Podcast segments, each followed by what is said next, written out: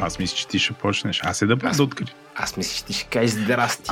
Добре. Почваме. Страхотна координация. Мисля, че дори няма нужда да режем това, може да поставим запис. Здравей, Владо. Как си? Какво правиш? Ами тук, какво ти кажа, февруари е и усещането, седно сме в средата на годината, толкова интензивно при мен. Основно работно, обаче не сме събрали да си говорим за това, кой какво работи и така нататък. Днес видях, че, дами и господа, Стефан инфлуенсър и е пуснал в Instagram стори. Аз бях такъв запакнах пийки кола към какво очаквам, нали, нещо интересно. То някакво нещо там, кой знае какво е. Да, моля ти се. Ти видимо, как са нещата при тебе? Видимо се забавляваш. Нещата при мен са заети, защото няма време от много неща. Но също исках да ти кажа, че се усеща късрата на годината и по температурите в момента. Топло ли? Значи, промяната на климата, Вал, не е лъжа. Не е конспирация на републиканите, на демократите. Не помня на кой там някой конспирираше. Жега става. И във всичката тая жега трябва да маркираме, че още не сме дискутирали анкетата. Не сме... Имаме ли някакво оправдание да запишем? Не знам, аз си спомням как като записахме за края на миналата година. Ти пое ангажимент и обеща на хората. И сега чакам да почнат да правят мемете. Базикът Дискорда. Винаги аз съм виновен. Добре, приемам вината. И... Това е менеджерска техника. Вало нарича се делегиране. Делегиране е също и поемане на отговорност. Менеджерска техника. Това е друга менеджерска техника. Да. Аз поемам напълно отговорността за неизлизането на кратък епизод, свързан с анкетата. Ще те обезвъзмездя, както и теб и нашата аудитория.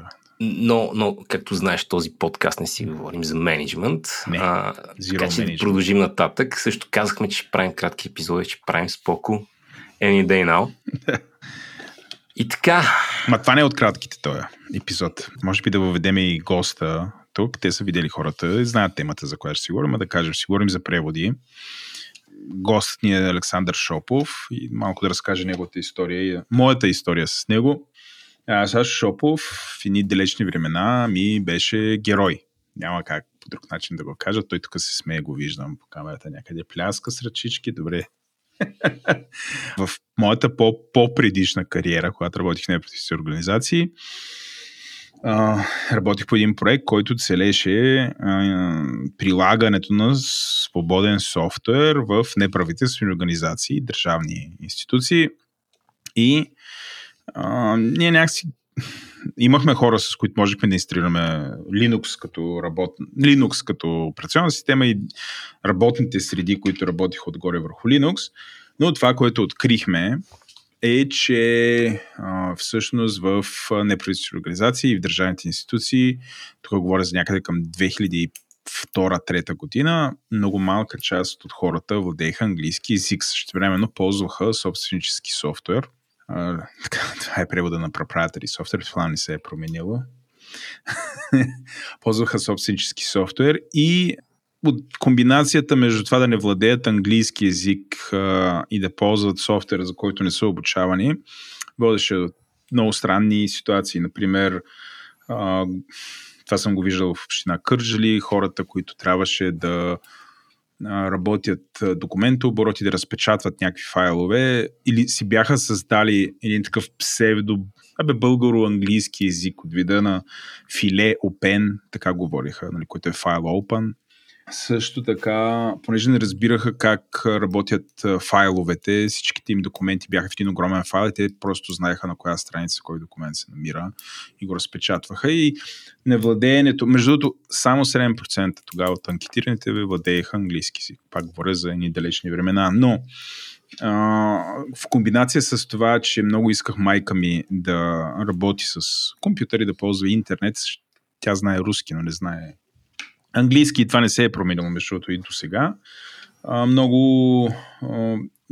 Стана ми кристално ясно, че за да ми бъде успешен проекта по инсталирането на употребата на Linux като операционна система и работи среди отгоре за нуждите на столни компютри с приложения и така нататък, този софтуер трябва да го преведем, защото никой нямаше иначе да се оправя с него. И той Windows им беше труден, но някакси това беше такъв убийствена характеристика, ако успеем да го преведем на български. Та почнахме да го превеждаме и открихме, че нали, ти няма нужда да си го превеждаш локално, можеш да го превеждаш, има такива проекти. Неформални проекти. Към уния времена имаше едно нещо, което се казваше Сдружение Свободен софтуер, Free Software Association и Foundation, съм сигурен. И тя до някъде координираше тези преводи, това пак по мой спомен. От друга страна имаше си такива абсолютно самослучили се проекти за този превод на български език. По една от причина аз бях харесал GNOME, като работна среда и библиотеката JTK, GNU-Toolkit, мисля, че така беше се превеждаше. Тоест, съкръщението JTK, значи GNU-Toolkit. За софтуера, който инсталирахме нагоре или надолу и го познавахме, започнахме да превеждаме този софтуер и така се запознахме с нашия гост, Сашо, който беше координатор. Значи тук говорим 2003-2004. Да. С малко ще разберете, че Сашо все още продължава да бъде координатор. Според мен това е човек, който е доста, така да кажа, постоянен и упорит и не се отказва лесно. Софтуера не беше, GNOME не беше в най-доброто състояние възможно като превед тогава, но мисля, че с около година и половина успяхме така с съдружни усилия. Не само си Сашо, направихме екип, имахме сайт, въведохме тикетинг система, един трак, който можеше хората да ни пишат, ако намерят бъг и така нататък. И достигнахме до 100% превод на GNOME. Може би някъде GNOME 2008-2010 беше 100% вече. Тук пак говорим за едни много стари версии на софтуера. И може би върха ни на постиженията беше превода на ръководството за GNOME 2008 на български език и издаването му на книга. Да. Където аз наскоро купих, значи като го потърсих това в интернет и имаше само едно копие, някой някъде го е намерил и го продаваше за 10 лева и аз го купих. Това е свободна книга, т.е. на нея няма цена, но той или тя го продаваше за 10 лева, аз го купих. И за да завършам този мой разказ за това как се познавам с Сашо, последното нещо, което мога да кажа за него, че танцувам много добре, беше на моята сватба. Сега той е малко по-така пълен, кой съм аз да го кажа, обаче танцува супер добре. Това мога да така съм запомнил. На сватбата ми се раздаде. И някакси после, малко по малко, аз като излязох от тази неправителствена организация Interspace, започнах да се занимавам с медии и пътищата ни се разделиха, за да ни срещнат сега, когато само преди няколко епизода, междуто ние Сашо с Стефан и с един от гости, не се срещам, кой говорихме за това, каква разликата между локализация, интернационализация и прочее. Там дори спорихме, въпреки че той беше ясно какво е, и че аз съм прав, но възникна някакъв спор. И аз си казах, окей, ще не направим всъщност епизод за преводите. И това е този епизод, който в момента записваме. Здравей, Сашо, добре дошъл в нашия подкаст с Стефан. Добре заварили? Как сте? Добре сме. Ти как си? Къде те намираме? Намирате ме в къщи. Аз съм в къщи. Аз живея от известно време в Нидерландия. Казваш правилния термин, правилното име казваш. Да. Аз, ако за това ще се говорим дали е Холандия или Нидерландия, може да се поговорим след това на тази тема, но днес е неделя, което означава, че имам няколко часа свободно време, които мога да се поделя с вас, докато чакам децата да се върнат от българско училище. Супер, благодарим. Благодарим ти за времето. Да. И така. Plot twist. Добре.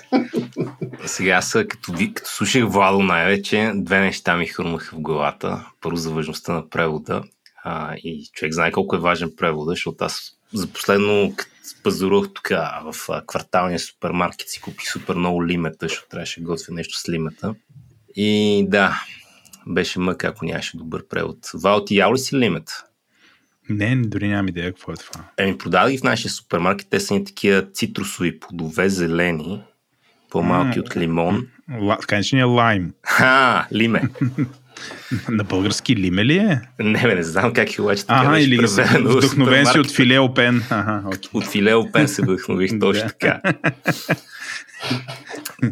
В Банско продават лимета, ако искате лимета. И другото, което се зачудих и сега не го казвам иронично, просто Джейми ми се чудя. Трябва ли да обясним за по-младите наши слушатели какво е гном? Или мога да симнем, че знаят? О, според мен трябва да го обясним. Сашо, ти трябва ще на езика да ти е изприщено тия обяснения. Не, защо? Всъщност, рядко напоследък се случва някой да ме пита за това, но гном е една от основните графични среди, предимно на Linux, но работи и на други операционни системи, като FreeBSD, примерно. Особено се набляга на простотата, на прост, интуитивен, да речем, интерфейс. И това да не се налага прекалено да го променяш, да го нагласаш, а горе-долу така всеки да може да го ползва, отмата му идва. Сега аз го харесвам, някои хора не го харесват, което е окей.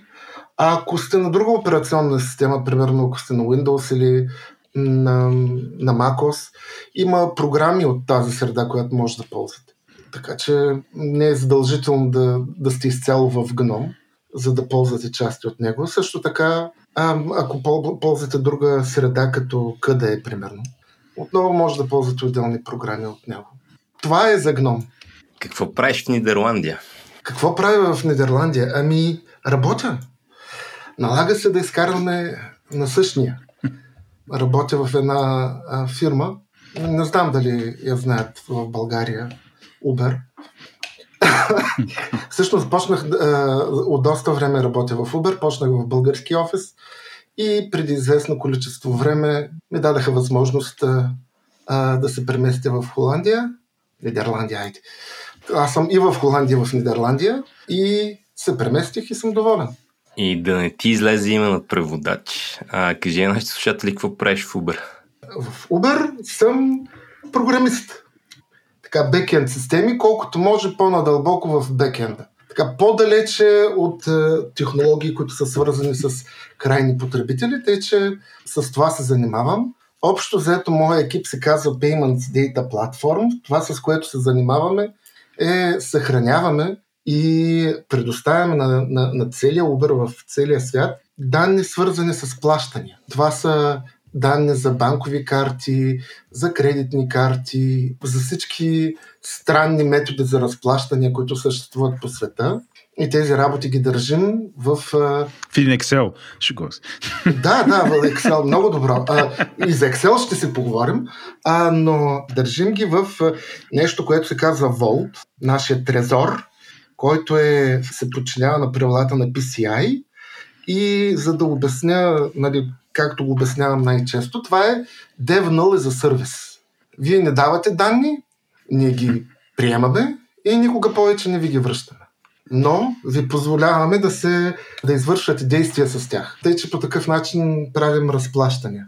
Така че веднъж, като ни предоставите поради някаква причина данна от рода на номер на кредитна карта, с която може да се инициира или да се започне разплащане, това нещо стои много скрито. Така че никой няма достъп до него, включително и аз. Нямаш флашка с всичките кредитни карти на света. Не. Стефане, къси тук, аз имах някакви така тайни надежди. Не. Няма флашка, също така обема на данните е малко по-големичък, отколкото се събира на флашка. То е бекенд, на какво се програмира? Или ти на какво програмираш? Аз програмирам на каквото ми кажа. Но огромната част от бекенда на Uber е написан на Go. В средата на разплащанията има и доста Java. Специално за Uber бекенда основно Go и Java. Java е по-популярна при разплащанията, при обработване на голям обем данни от рода на такива неща като Presto, езерото ни с данни, както и картите. Първият човек, който преведе Data Lake току-що в ефир, да приемам. Data Lake, езерото. Общо взето гьол с данни.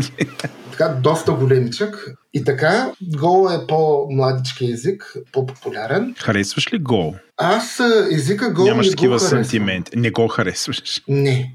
Това, което харесвам на Go е инженерната мисъл И някои от решенията, които са взели при направата както на езика, така и на рънтайма, на системата, с която работи. Много ми харесва компромисите, които са правили, нещата, които губят, но които им дават възможност да спечелят различни или други неща. Дай някакъв пример. Аз това, тук чопля около това, защото Стефан има силно изразен, рядко, но силно изразен негативен сантимент към точно този език. Дай някакъв пример, който Стефан и нашата аудитория ще го разберете и оценят. О, добре. Това вече не е вярно за езика, защото се смени, но примерно в първите версии на Go, когато излезе, понеже не поддържаше многозадачност, т.е. поддържаше многозадачност, но нишките бяха изцяло в потребителското пространство. И можеше да си прави смяната на контекста беше много бърза. Чисто и просто защото не минаваше през ядрото. И това нещо, нали, примерно в Java, никой нямаше да го приеме по това време, защото Java беше език с доста по-голяма употреба в практиката и там хората искаха и настояваха за това. Но както се вижда, нали, тези решения се променят във времето. Сега в Java се появяват подобни неща с леки нишки, с това свързано с... как се казваш? Lightweight threads. Леки нишки. Кажи си го на чист български. Lightweight threads. Да, български, да. И аз се чух дали трябва да преведа какво беше потребителското пространство и многозадачността. На Go също, което беше много хубаво, то продължава да е хубаво, но много бързата компилация на езика, което в разработката помага. Това да можеш бързо да го компилираш, бързо да го пуснеш, ти дава възможност да повтаряш и да итерираш, да бързо да си постигнеш целите. Това, което ме вбесяваше много дълго време в Go, беше пълната липса на дебъгер. И това, че на практика единственият начин за изчисляне на грешки беше с спринт, за разлика от други системи. Примерно, дебъгера на Python е много по-благ, по същия начин на Java. Между другото, бекенда на Uber дълго време беше на Python и едно от нещата, с които съм се занимавал, е пренаписването на количества софтуер, но от Python на някакви други езици. То си някакъв Python убиец, Python чармър. Python не е лош език. Много практичен. С Ruby работил ли си? С Ruby докосвал ли си? С нещо си пренаписвал? Ти се опитвал да създаш, да гняжиш положението. Да, минаваме нататък. Сашо, Яни, разкажи как започна твоето пътешествие в компютрите или на български сметачките. И кога започна? И коя ти беше първата сметачка? Компютър е доста отдавна наложена дума като сметачка. Аз доста късно влязах в света на компютрите. Имаше някакви опити много-много отдавна, в едно друго хилядолетие, когато единственият начин да работиш с компютър беше някакъв достъп до служебния правец 8 на баща ми, който лека му пръст на баща ми, но той от време на време, примерно веднъж на 6 месеца, можеше да го донесе вкъщи. И аз да се опитам да играя на него една събота и неделя. След това бях на кръжок, където най-накрая ме изгониха, защото предимно играехме, а не програмирахме. Първият ми компютър го получих някъде трети-четвърти курс в университета. Много късно. Да, много късничко и поради проста причина, че аз бях в София тогава, компютъра остана при брат ми, който ползваше да играе. Така че личен компютър всъщност доста по-късно получих. Общо взето в повечето време съм търсил някъде да получа компютърно време по един или по друг начин. С различни последствия, естествено.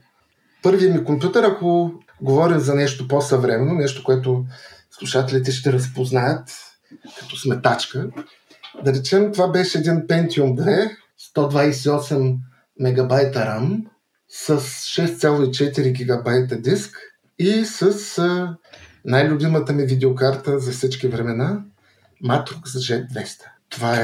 Това е някъде около 2000-та година компютър.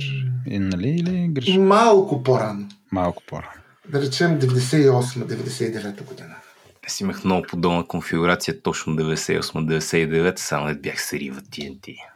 Matrox беше по-добрата карта. Не знам. Quake вървеше и на двете. Друго не. Не е това, което правеше Матрокс с по-добрата карта. Което, между другото, много с голям ужас разбрах, когато минах на Nvidia. Значително по-мощна карта, но се оказа, че има огромна разлика в начина, в качеството на производство на видеокартите. И макар новата видеокарта да беше в пъти по-бърза, по това време мониторите все още бяха аналогови. И връзката видеокарта-монитор беше по едни такива жички, беше чисто аналогова и имаше огромно значение какво е качеството на компонентите, които се ползват в тая видеокарта. И особено когато погледнеш на екрана и се виждаше как на новата видеокарта, която да речем 4 пъти по-бърза, самите буквички или там, където има рязък контраст, се размиват. И така. Някакъв спомен, която е първата истинска програма, която други хора са използвали за нещо. Програма, която други хора са използвали. Добре, това трябва да бъде примерно в 9 или 10 клас, когато имахме компютърно обучение в училище, пак направят осмици, програмите бяха на Basic, на интерпретатора на Basic, който беше това, и хората я ползваха, защото често просто им правих домашните. Така че това е, която е, може би, първата програма. Първата ми програма като... Де си взел някой лев вече. Дълго време бях така наречените Enterprise програмисти, което означава, че в някаква голяма организация има голяма база с данни и ние правим приложения, които ползват тази голяма база от данни. И с това, всъщност, това ми е чиракуването, когато се присъединих към една фирма, по-скоро ме назначиха и работих върху системата за прокуратурата. Преди едни много дълги години. Добре. Back to you, Стефан. Разбрахме хештаг кой. Дайте започваме си говорим за преводи. Трябва да го разрешиме този спор, дето го започнахме при няколко епизода. Саша, обясни разликата между локализация, интернационализация и преводи. Интернационализация? I10N, нали така се съкращава често? Да, нещо този род. Едното беше I18N. I18N и L10N, Владо. Да. Интернационализация е процеса, в който се взима една програма и се подготвя така, че да може да поддържа различни култури и различни езици. Това какво значи? Какво значи това са? Първото нещо, което хората се сещат е за превода, нали? Mm-hmm. Но има и много други неща, примерно размера на листите, върху които се печата. Примерно в Европа са ISO форматите, а пък в САЩ са съвсем друг вид формати. В Япония са пак различен вид формати. Формата на датите. Ние сме свикнали на Григориански календар, но той далеч не е единствения календар в света. В много страни е популярен, примерно, мюсюлмански календар. Дори в страните, където е Григориански календар, нали, с кой е първият ден от седмицата, дали е понеделник, дали е неделя. Кога започва деня също е интересен въпрос. Почва в 0 часа, в някои култури започва на зарез слънце и така нататък. Какъв е формата на числата, който също има безумни разлики в света. Примерно в България имаме десетична запетая и нямаме разделител на хилядите. В други държави имаме десетична точка и разделител на хилядите, който е запетая. Това също не е еднакво навсякъде. Примерно в България следващата степен на числото е на 1000. Имаме 1000, милион, милиард, трилион и така нататък. Имаме системи, в които новата степен идва с умножение на милион. Има всякакви такива неща, които са свързани с културата, за които често не си даваме сметка, но за седмица, дни, календар, формати, които когато ги направиш само по един начин, обикновено всяка програма започва като една малка програма за някакъв местен пазар, където тези неща са сложени в програмата, те са кодирани, програмата ги съдържа като константи. И когато искаш да преминеш към друга култура, друг език, трябва да можеш лесно да ги променяш. Ето този процес да го направиш, това е нещо лесно, се нарича интернационализация. Веднъж като е направено това нещо, следва следващия процес, което е локализацията. Чакай само секунда. Ако вземеме гном, работните среди, това се предоставя от работната среда или това се решава програма по програма? Това стандартно в свободния софтуер, но предполагам, че по същия начин е в популярните несвободни среди, в Windows, в macOS, ти идва с библиотеките. Отдавна не живеем в свят, който всеки пазар, всяка страна се е по-отделно. Отдавна всички сме свързани, знаем, че има други хора, които ползват други езици най-малкото.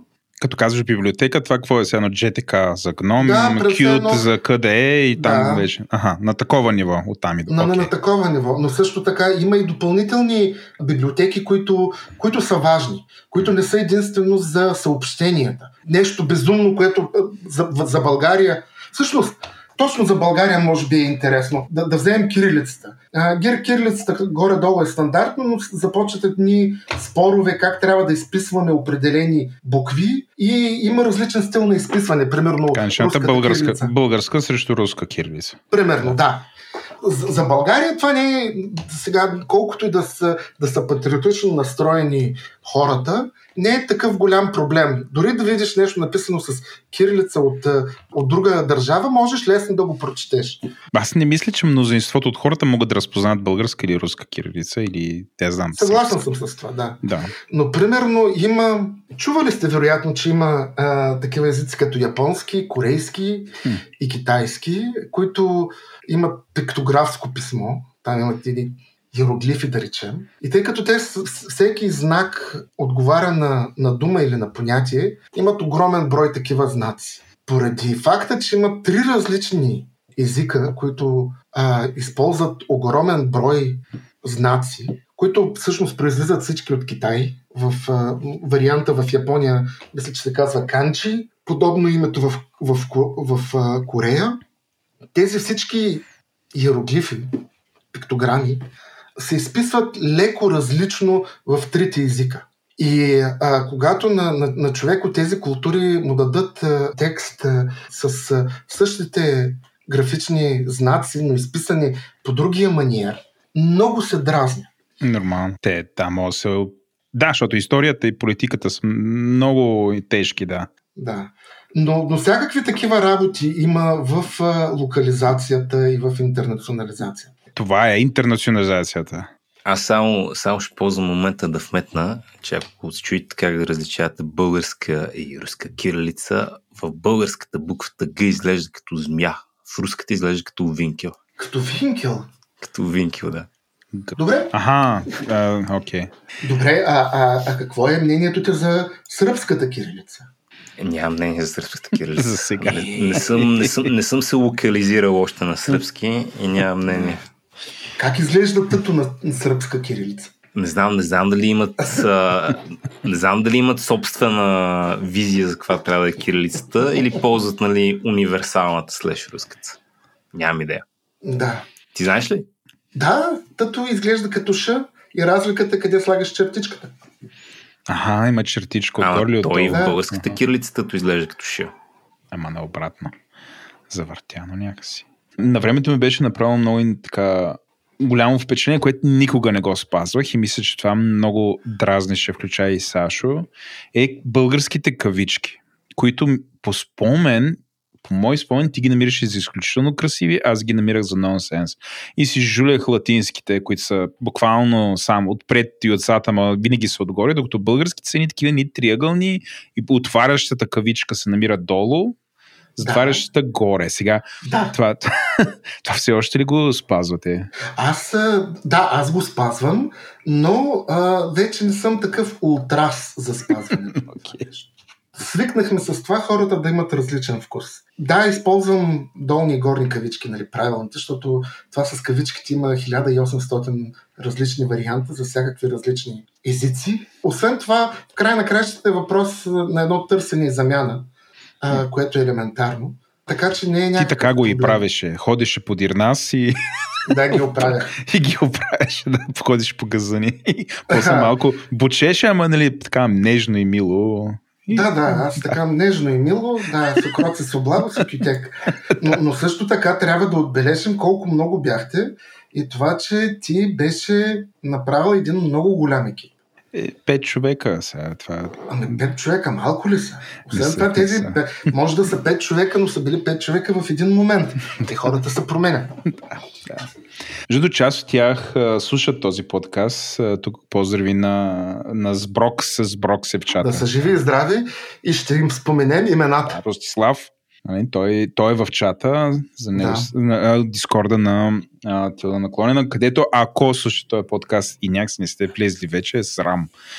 Трябва на секундата, докато ни слушате, да поправите тая грешка. Добре, обяснихме интернационализация, локализацията. Какво е? Локализацията е когато взимаме нещо, което е пригодено да бъде превеждано и натаманявано за някаква различна култура. Нали? Казвам култура, защото когато започнеш да говориш за държави и отново залита в едни такива политически спорове, да речем, когато го натаманяваш за някаква друга култура, това е процесът на локализация. Когато вземеш стандартните съобщения и ги преведеш на определен език, обясниш колко множествени числа има в този език, какви са правилата за тях, дали имат една парична единица или две. Слава Богу, това вече отмря и доколкото се сещам, няма суверена държава, която да няма две, основна и разделяща, която да е точно на 100. Нали, мисля, че има някакви... Това не съм сигурен. Но слава Богу, вече е така. Едно време не беше обаче, тъй че трябваше да се предвижда това. Каква е стандартната мерна единица? Дали се мери в метри, в сантиметри, в инчове? Е, това не е ли в интернационализацията още да се уточни? Там го подготвяш да го поддържа. Аха, а тук се уточнява? Да. Окей. Като, примерно като локализираш, то може да е... Винаги толкова държави използват долар, някакъв вид долар, но къде изписваш знака за долар преди сумата, след сумата, дали е знака за долар като S с черта, дали е USD, всякакви такива щуроти влезват там. Ага, и това, цялата тази комбинация от, да речем, пропъртита на културата, те се описват в локализацията, но не и превода. Превода е отделно. Превода също е част от локализацията. Той е част от локализацията. Да. Okay. Но обикновено минаваш първо с по-малките неща, нали? Числата са по-лесни, форматите на хартията, календар... Добре, за календара може да се спори колко е лесен, но едва след това започваме да превеждам, просто защото обема превод е доста по-голям. Добре, аз да се опитам така да го упростя, игнорирайки много важни детайли. На практика интернационализация е да си взема софтуера, да си разкарам всичките хардкоднати текстови низове от него и да ги направя конфигурируеми, а пък локализацията е да ги конфигурирам, за да може софтуера ми да е на български или на сръбски или на някакъв друг език. Да. Като, нали, очевидно не опира само до текста, но това е съществената разлика между тези две неща. Да. Силно, нали, силно простено това е точно така, като просто една малка вметка за първата част, когато си вземаш оригиналния софтуер, те съобщенията могат да се останат на твоя оригинален език, защото има общо взето две системи на това да отбележим определени съобщения за превод. Единият вариант е когато те са някакви служебни думи, property, някакви ключове, които ги търсим в някаква база. И другия вариант е когато вземем оригиналните съобщения и просто казваме това съобщение подлежи на превод, което също е по-популярно в средата на свободните програми от тези с отворен код. Най-често е втория вариант. Оригиналните съобщения се обявяват за такива, които могат да се преведат. Оригиналните съобщения най-често, най-често, примерно 98% от случаите са на английски, в по-редки случаи са на испански и може би единствено програмите на Java са тези, които имаме някакви ключове, които са в кода и ги слагаме и даваме съответствието на някакъв друг език, там пропъртите. Не само Java, според мен, примерно Frail също това е дефолтно нещо, но дай да се върнем по-късно на GetText и альтернативата.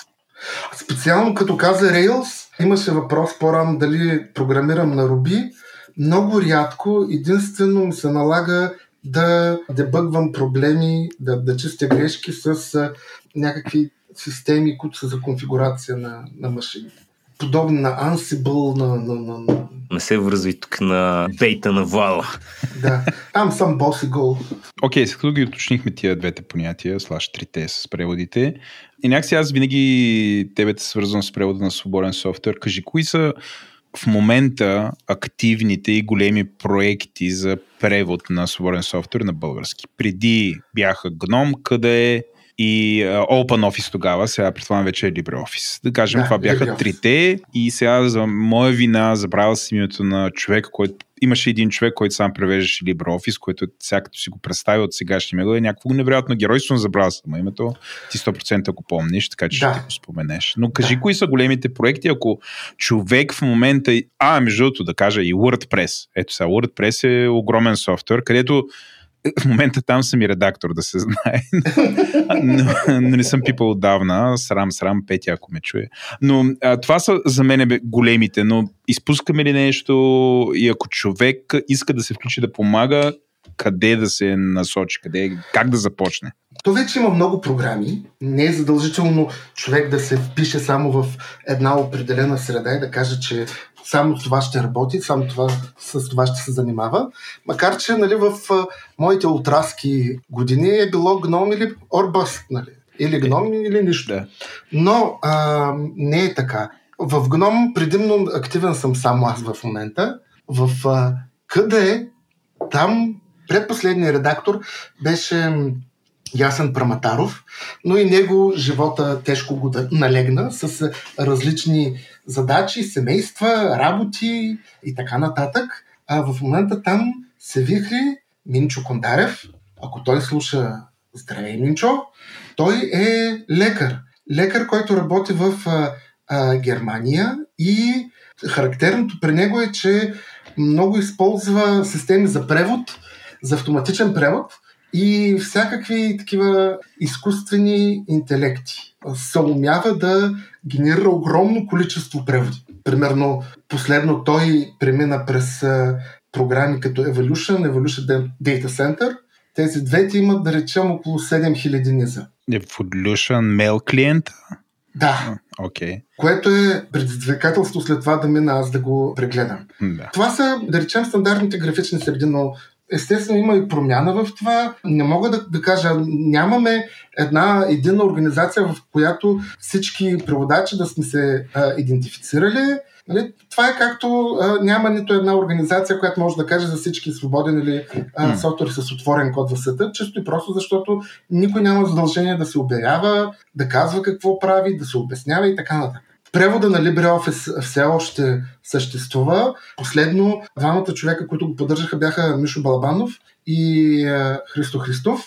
Характерното там е, че Христо Христов го превеждаше на време, ако не греша. Да. Още от OpenOffice. Да, точно така.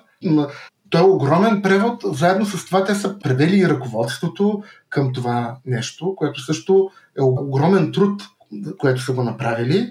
WordPress. Аз примерно има много програми, които са преведени от хора, които никога не съм виждал, не познавам, но са преведени на български и за което благодаря на хората, които са го направили. Тъй, че ако поискате, винаги може да го направите.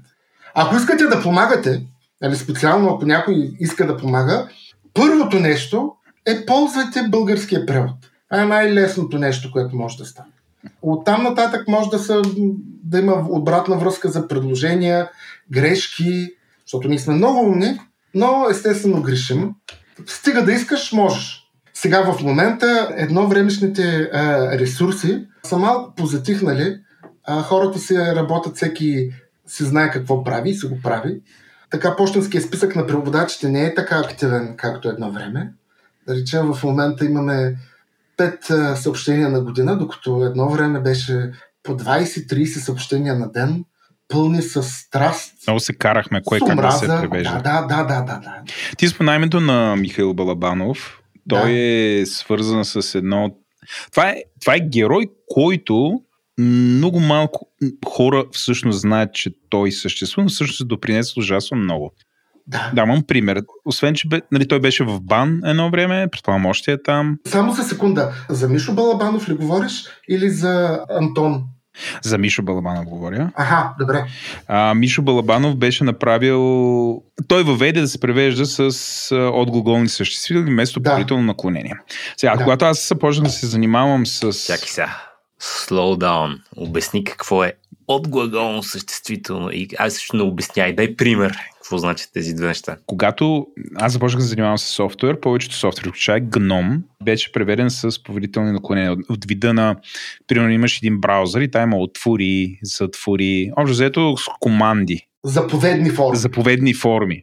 И Михаил Балабанов е човека, който повлия на всички тия проекти, които Сашо спомена тук, да не превеждаме отвори-затворяме с отваряне, затваряне и така нататък. После, между другото, това не беше характерно само за програмите, беше характерно за почти всички големи сайтове. В Google се превеждаше с повелителни наклонения. Всичките големи сайтове в България бяха преведени с повелителни наклонения. Защо това е добра идея въобще? На английски пише open, пише close. Има го гол там. Еми той в отваряне има от глаголно съществително. Чакай сега. Не съм експерт, но имам спомен, че съществително и глагол са различни категории. Причината за това, основната, която се изтъква, и ние сме, поне аз съм съгласен с нея, най-вероятно и Сашо е съгласен все още с нея, е, че в интерфейса, когато всичките глаголи са ти заповедни, първо по-начинаещите потребители започват да приемат, че компютъра им заповяда на тях и че всъщност те са длъжни да направят нещо. Проблем 1. И проблем 2 е, когато искаш да задължиш потребителя да направи нещо, ти нямаш тази възможност, просто целият интерфейс е направен в заповедна форма. Това са, бих казал, двата основни довода, които, сега ето тук да е ясно, като започна да работя в Икономедия, Капитал и Дневник, 2009-та Дневник го направихме в отглаголни съществителни. Много ни се подиграваха, имаше големи смешки и така нататък. В момента всички медийни сайтове или повечето в България са с отглаголни съществителни. Тоест, това някакси се превърна в нормата и в момента, ако се загледате, повечето софтуер, който е преведен, включително число и сайтовете, използват отглаголни съществителни. Всичко това мисля, че го дължиме на Михаил Балабанов и затова го споменавам тук. Сашо, ти можеш да добавиш нещо към тази тирада? Май наистина Мишо го беше предложил. Не съм сигурен обаче дали някога е работил в БАН. Ще го питаме. Много съм пуснал поредната фалшива новина, но хората се ме знаят. Аз също бях ужасно за заповедната форма. И просто от гняв, от злост, пяна от устата ми течеше по повод от глаголните съществителни, тъй като не знам дали казахме какво е това. Примерно отварям е глагол. Отваряне е от глаголно съществително. Ходя, глагол ходене от глаголно съществително. Да, едно от нещата, което при мен може би хвана дикиш е, че и в двата случая отвори не е ясно дали компютъра го казва на човека или човека го казва на компютъра. Имаше аналогия с малките етикетчета, които слагат на машини. И там затвори и такива работи. Затвори шалтера и така нататък. В тези случаи заповедната форма винаги беше насочена към потребителя. При компютърите обаче малко по-различно. Много хора така са се свикнали, нали? Те командват компютъра, искат да му дават заповеди. Аз най-накрая приех този подход, всъщност защото ме облегчаваше. Когато ползваш заповедна форма, винаги трябва да решиш кога ще ползваш. Дали когато компютър заповядва на човека или човека заповядва на компютър. Защото има различни контексти. Когато ползваш от глаголно съществително, стават и двете форми се уеднаквяват. И става като на английски open file. Не е ясно точно каква форма на глагола е open file. Дали това е императив, би могло да бъде, но може да бъде и някакви други неща. Така че най-накрая аз го приех, защото ми облегчи моята работа. Няма нужда да знаеш къде точно в интерфейса излиза един низ, за да решиш как да го преведеш. Аз хванах го най-накрая. Добре, защото зачудих се, понеже Open File, Open е Google така. Да. но също така може да бъде и прилагателно. Ама то, ако е прилагателно, трябва да го преведеш като отворен файл, а не като отваряне на файл. Точно така. Въпросът е на английски. Но на български пак е отваряне на файл, всъщност това казваш. Да. Не, чакай. Ако е действието, е отваряно. Ако е наистина отворен файл, на английски ще бъде opened файл. Но когато имаш чисто и просто един лист, който е open файл, е много трудно да кажеш това е на повелително наклонение. Може да бъде и други, граматично може да бъде нещо друго. Не, чакай, не го... Дай ми пример, защото не го сващам. Според мен open файл, open може да е прилагателно на английски. Да, така е. Но в дадения случай, да речем в тази фраза open файл, open няма да бъде прилагателно. Използва се най-често като отварям файл или отвори файл. Или отваряне на файл. Ако ще бъде отворен файл, нормално е на английски да бъде opened файл. Но това, което исках да кажа е, че ако имаш една фраза, която е open файл, на английски това сигурен ли си, че е заповедна форма? Понеже чисто просто не можеш да кажеш 100% сигурно, че това е заповедна форма. И от тук аргумента, че на български трябва да използваш заповедна форма, така се подкопава този довод. Има един човек в банд, който се казва Владко Мордаров, който е упростява нещата, но причината в български език да има едно много тъпо право, наречен пълен член. Нали, пълният член, пълна глупост. Трябва да се махне от български език, отдавна трябваше да бъде махнал от български език, обаче се и там и мъчи хората по глупи причини. И сега още не съм сванал аргумента тук и се опитвам да разбера дали тия отглаголни съществителни са добра идея или не са добра идея. Защото интуитивно мен много ме мъчат. Отвъд практичния проблем, че отвори е по-кратко от отваряне и много често real estate е проблем в интерфейса. Просто не ми е естествено. Не ми е естествено, защото няма такова, няма парити с английския. И допълнително, нали, този аргумент с потребителя не го купувам много, защото хората, които ползват софтуер на английски, не ходят да си отварят прозорците и вратите постоянно, защото си мислиш, че компютъра ги командва. Ами, цъкат бутона Open. Я ми обяснете сега защо това е добра идея, защото още чух един аргумент за начинаещи потребители, който ще паркирам, не знам, може би някой е правил ресърч, готов съм да го приема. Обаче имаш някакъв аргумент за упростяване на процеса на преводи, който бих оценил също, ама не мога го сфана все още. Ти ми го обяснява абстрактно, каза ми тук е императивно, тук не е императивно, ама дай някакъв пример всъщност, къде би било едното, къде би било другото и как седиш и гледаш към текста, който трябва да преведеш и не си сигурен, ама ако си избрал другата конвенция, винаги е ясно. Добре, пример е отпечатай този документ. В дадения случай човека командва компютъра да извърши действията, свързани с отпечатването. Но може да има низ, смени хартията в принтера. Това е команда обратно от компютъра към потребителя. И ако използваш навсякъде повелителна форма, не е ясно кой кого командва или подсказва. Хайде да кажем, подсказва какво да направи. Ако използваш повелително наклонение само в единия вариант, когато ти даваш команда на компютъра, трябва да знаеш кои низове отговарят на действие, което потребителя казва на компютъра да извърши, и кои низове са някакво съобщение обратно от компютъра към потребителя да направи нещо.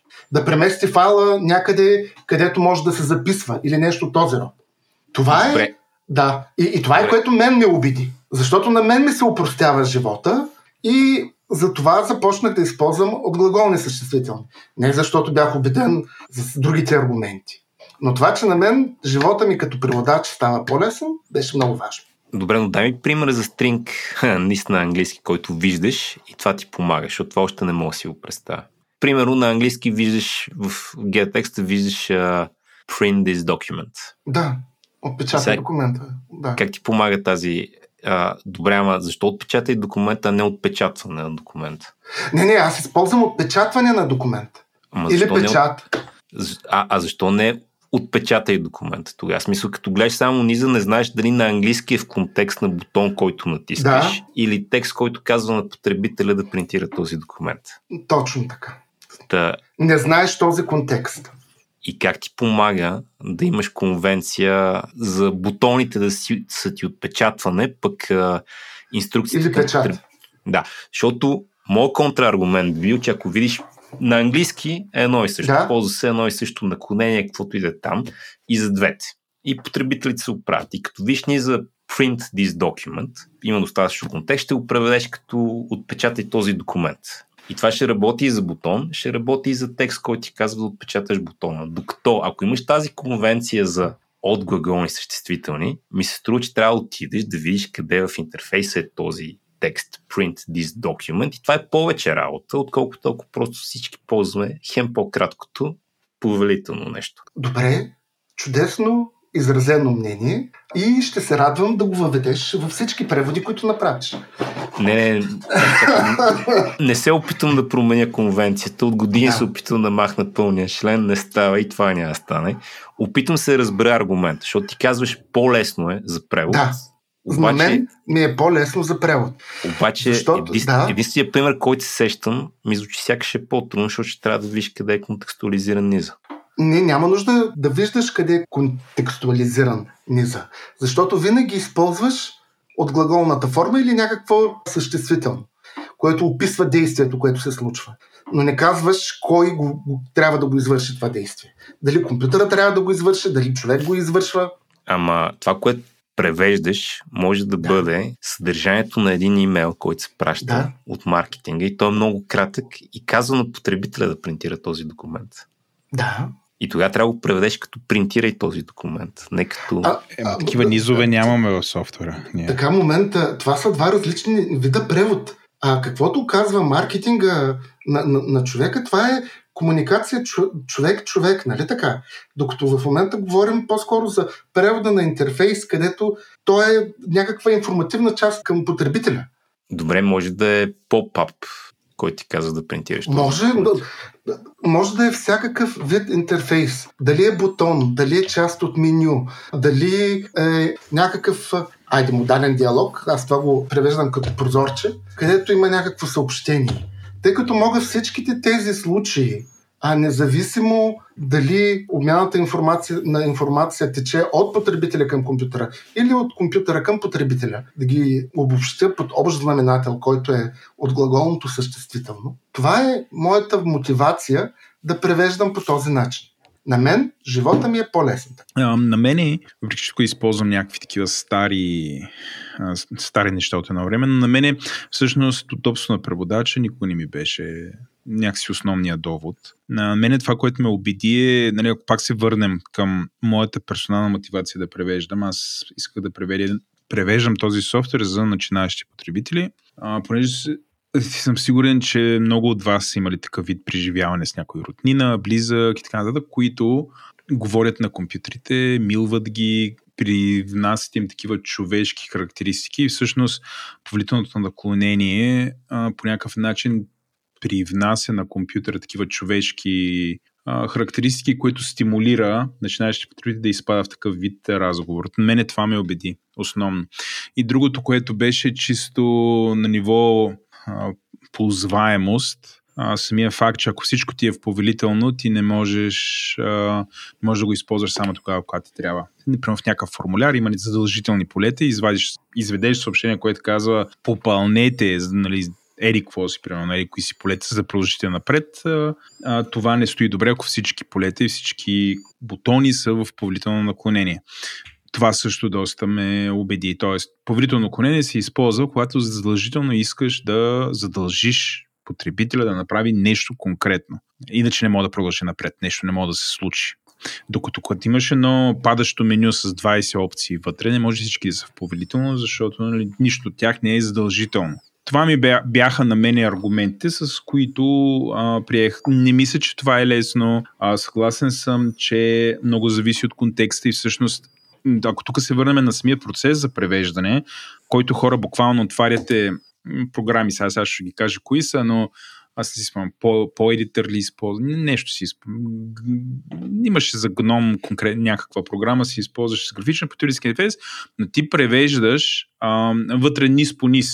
Ги виждаш като една последователност от низове, извадени от контекста им, за някои, ако самата програма я ползваш, може да се сетиш къде точно този низ застава, но не е направено, виждаш програмата компилирана и работиш и ти можеш да цъкнеш някъде върху низа и за да го преведеш и виждаш контекста, виждаш колко дълго е, колко, нали, около какви други неща се появява. Не е така.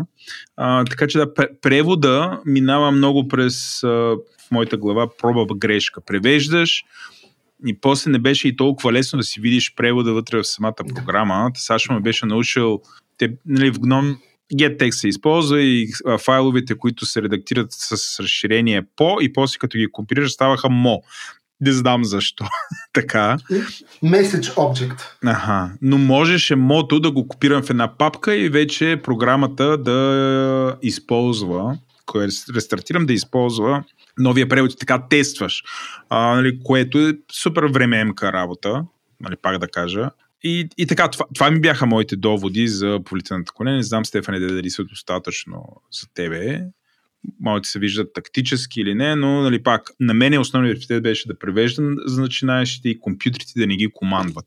Това ми беше някаква много, много висша такава ценност. И всичко, което допринасяше за това, компютрите да бъдат достъпни и приятелски настроени към начинаещи потребители, с кои майка ми, аз такива неща ги прегръщах с две ръце и ето ни тук 20 години по-късно. Добре, бе, защо това за колко удобно съм на обратното мнение, дал си примера, защо това не е проблем на английски? Нали, в смисъл другото. Защо това хората да се объркват от софтуера изглежда, че не е проблем на английски? Защо ние не го знаем, не... може и да е проблем. Да. Нали, там да няма решение. Нали, не съм се занимавал да го изследвам. Много е вероятно да е проблем и много хора да изпадат по такъв начин. Нали, не мисля, че феномена човек говори на компютъра и му привнася човешки характеристики български. 100% това го има и на английски език, но това не означава, че ние, които имаме възможност, че така една преводаческа техника, ние по някакъв начин да ограничим този проблем и че ние всъщност това, че на английски по някакъв начин трябва и на български да е така. Има, между другото, голяма част от преводите, тук сега стигаме до термините, плавно излизам от темата за политическо отклонение, но много голяма част от хората, особено по-напредните потребители, дават обратна връзка, че преводите им изглеждат тъпо, неестествено, нали, това е така обратна връзка, която сме получавали, защото ние превеждаме термини, които са много трудни за превод. И ние, ако го преведеш буквално, например, Сашо използва Azure за данни, Data Lake на английски. Всички, които се занимаваме с данни, си ги наричаме тези неща. Data Lake, Data Warehouse, Machine Learning, който правиш върху тази Data. Да не говорим, че на български няма добър превод на думата данни, поне според мен. Има ли една данна, две данни? И масово не се знае каква разлика между данни и информация. Това оставяме на страна. Когато го преведеш, нали, на български езеро за данни, много хора биха бахти тъпото. Мисъл, звучи стъпо, неестествено, защото те просто са свикнали да го наричат Data Lake. Това не означава, че на английски Data Lake не стои точно толкова тъпо, колкото езеро за данни на български. За някакви хора. Някой като... Да, защо Data Lake на някой човек, който знае английски, това да не му е тъпо. Най-вероятно му е абсолютно тъпо. Обаче го приема. Аз с Data Lake няма проблем. Езеро от данни, езеро за данни, данново езеро, fine by me. Да нясало. Окей съм да има глупаво звучащи преводи, защото да, и на английски са глупави звучащи. Обаче как превеждаме това, с което разглеждаме интернет? Да си дойдем на по-съществения поинт за къде се чупят преводите. Си има тук да дръсни пълни клечицата и беше голям, сега тук отнемам малко на Сашо Тъндъра, но точно този период, в който започнахме да превеждаме, течеше в този нюзлетър на преводачите на Свободен софтуер, имаше много разговори, един от които беше, имаше една такава теза, че трябва, че това е чудесна възможност всъщност да създадем нови български думи, които през практика властта, която имаме да превеждаме тези сравнително популярни програми, ние може да ги наложим на обществото. Тоест имаше една такава мисия. Също доводи съм чувал любимото ми нещо, което е няма такова да се запази култура, която е на път да изчезне. Това ми е любима теза, което е водило, значи от една страна имаше опити да се преведе браузър и браузър беше уебчетец. Това е първия проблем, където нали, да се и открият изцяло български думи да бъдат по някакъв начин пропагиране на обществото. Второто, за запазването на културата, тук отново го изваждам от моя спомен, беше думата кегел, която идва от полиграфията. Виж, Сашо се смее, но Сашо, виж, запомнил съм ги тия неща. Думата кегел, защото в определени проекти размера на шрифта го превеждаха кегел, което тотално се сблъсква с това заповедителното наклонение, където никой нормален човек няма никаква идея, освен ако някакъв полиграф не знае какво е кегел по дяволите. И аз бях огромен противник да се превеждат кегел. Навсякъде беше размер на шрифта, беше... смисъл, имахме огромни спорове за това. И тук стигаме... Да. Тук навлизаме много в твоите Виетнам флешбекс. От добрина... Дайте първо да изразим мнение как да се преведе браузър. Браузър трябва да се преведе браузър, защото мнозинството от хората в България го наричат така. И ние преводите трябва да говорят на езика, на който говорят хората. Това беше нашата теза в Гном, затова уебчетец изчезна и беше браузър. Също така, понеже никой не говори с кегели, аз нормален човек не съм виждал, докато си говоря с него, да използва думата кегел. Нямаше кегел, беше размер на шрифта навсякъде. И тук стигаме до този вид преводи, които превода на софтуера трябва да е възможно най-близо до популярния език, за да може да бъде приет естествено от хората, които го потребяват. Всякакви такива опити да се запазват култури на изчезващата полиграфия или да се налагат нови изкуствено създадени термини върху потребителите, те за мен са вредни и аз такова нещо го подкрепям. Сашо, ти какво мислиш по този въпрос? Аз съм се сменял мнението по този въпрос. Ах, твоята кожа. Ползвал съм уебчетец, но тъй като браузър така или иначе доби гражданственост, всички го ползваме и аз го ползвам. Няма да тръгна да налагам или да се опитвам да налагам различно понятие. За кегел е малко по-особен случай. Аз пък бях на мнението за да се ползва оригиналния термин, но да, също се смених мнението там. Кой е оригиналният термин? Кегел. Това английска дума ли или българска дума? Немска дума. На английски как е кегел? Font size. Да, font size. За мен това е размер на шрифта от всякъде. Тук нямам... Звучи нали? Размер на шрифта. Да. Но ако точно този пример говорим, размер на шрифта също така може да означава и размера на файла, който съдържа шрифта. Също важи и на английски. Да, но на български може да използваме две различни понятия за това. И имаше брожение. Някои хора бяха на едното мнение, другите хора бяха на другото мнение. Аз първоначално бях на мнението да се ползва кегел, след това минах на положението да ползвам размер на шрифта. Защото искам хората да ме разбират. Така. Благодаря ти. Висша ценност преводите. Да, но разликата между кегел с размер на шрифта е, че има не всички програми са насочени към начинаещ потребител. И една и съща дума или словосъчетание може да бъде преведена по различен начин в различни програми.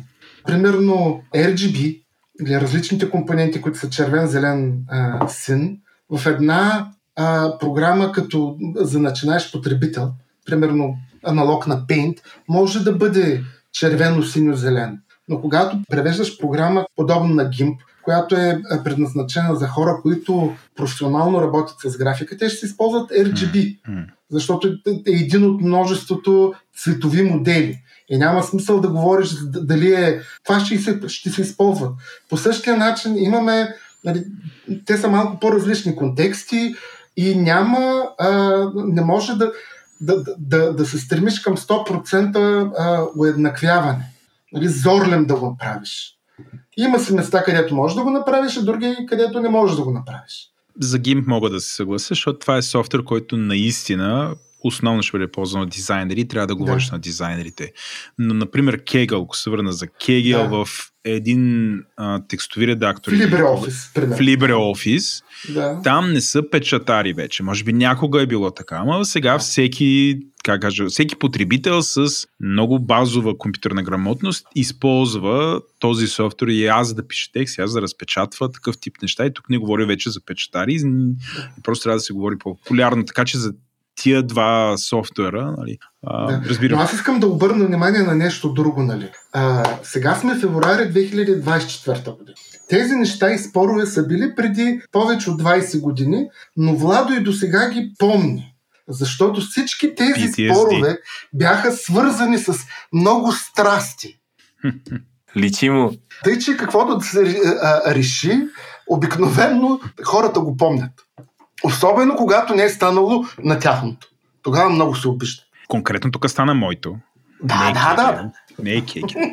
Тук за разлика от повелителното на коне си бил прав. Но да мина към следващия пример. Как превеждаме акаунт?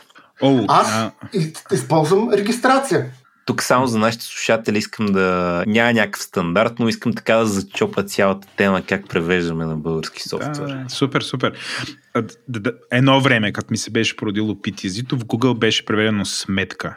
И имаше голямо желание навсякъде, включая в нашата общност, да се превежда като сметка, което е, не знам, за мен е счетоводен термин.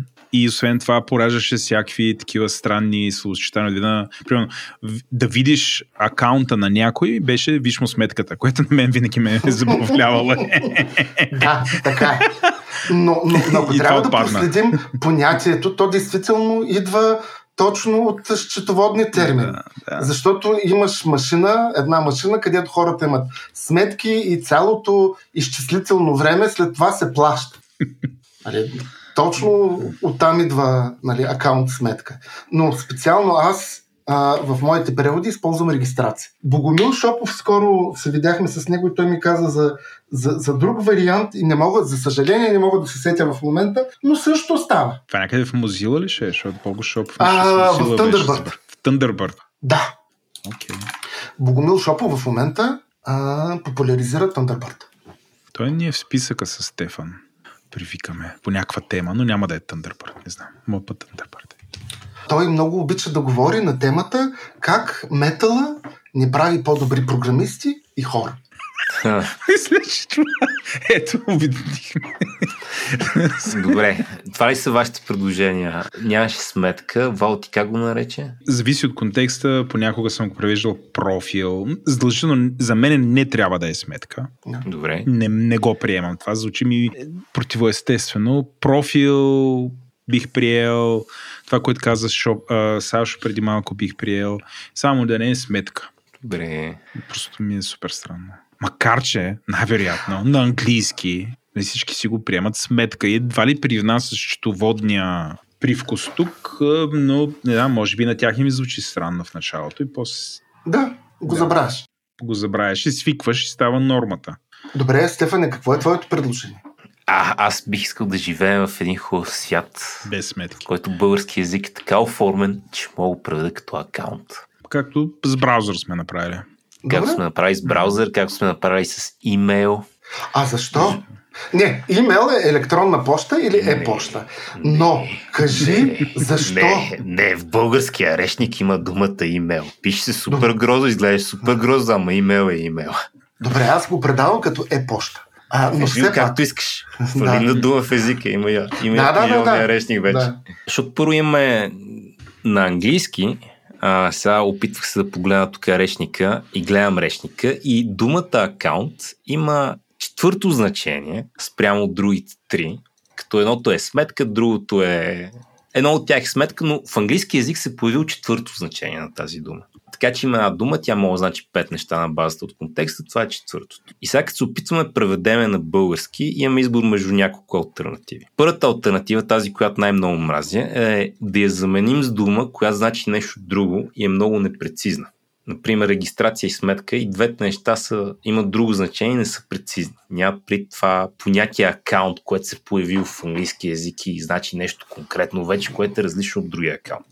Втората тенденция е да вземем оригиналната метафора, която има в английски език и се опитаме на нея в български език да изкачим допълнително значение, което е много измъчен процес, който не става в български език и според мен само измъчва български език. Най-добрият пример за това е как ще преведеш дизайн патърнс.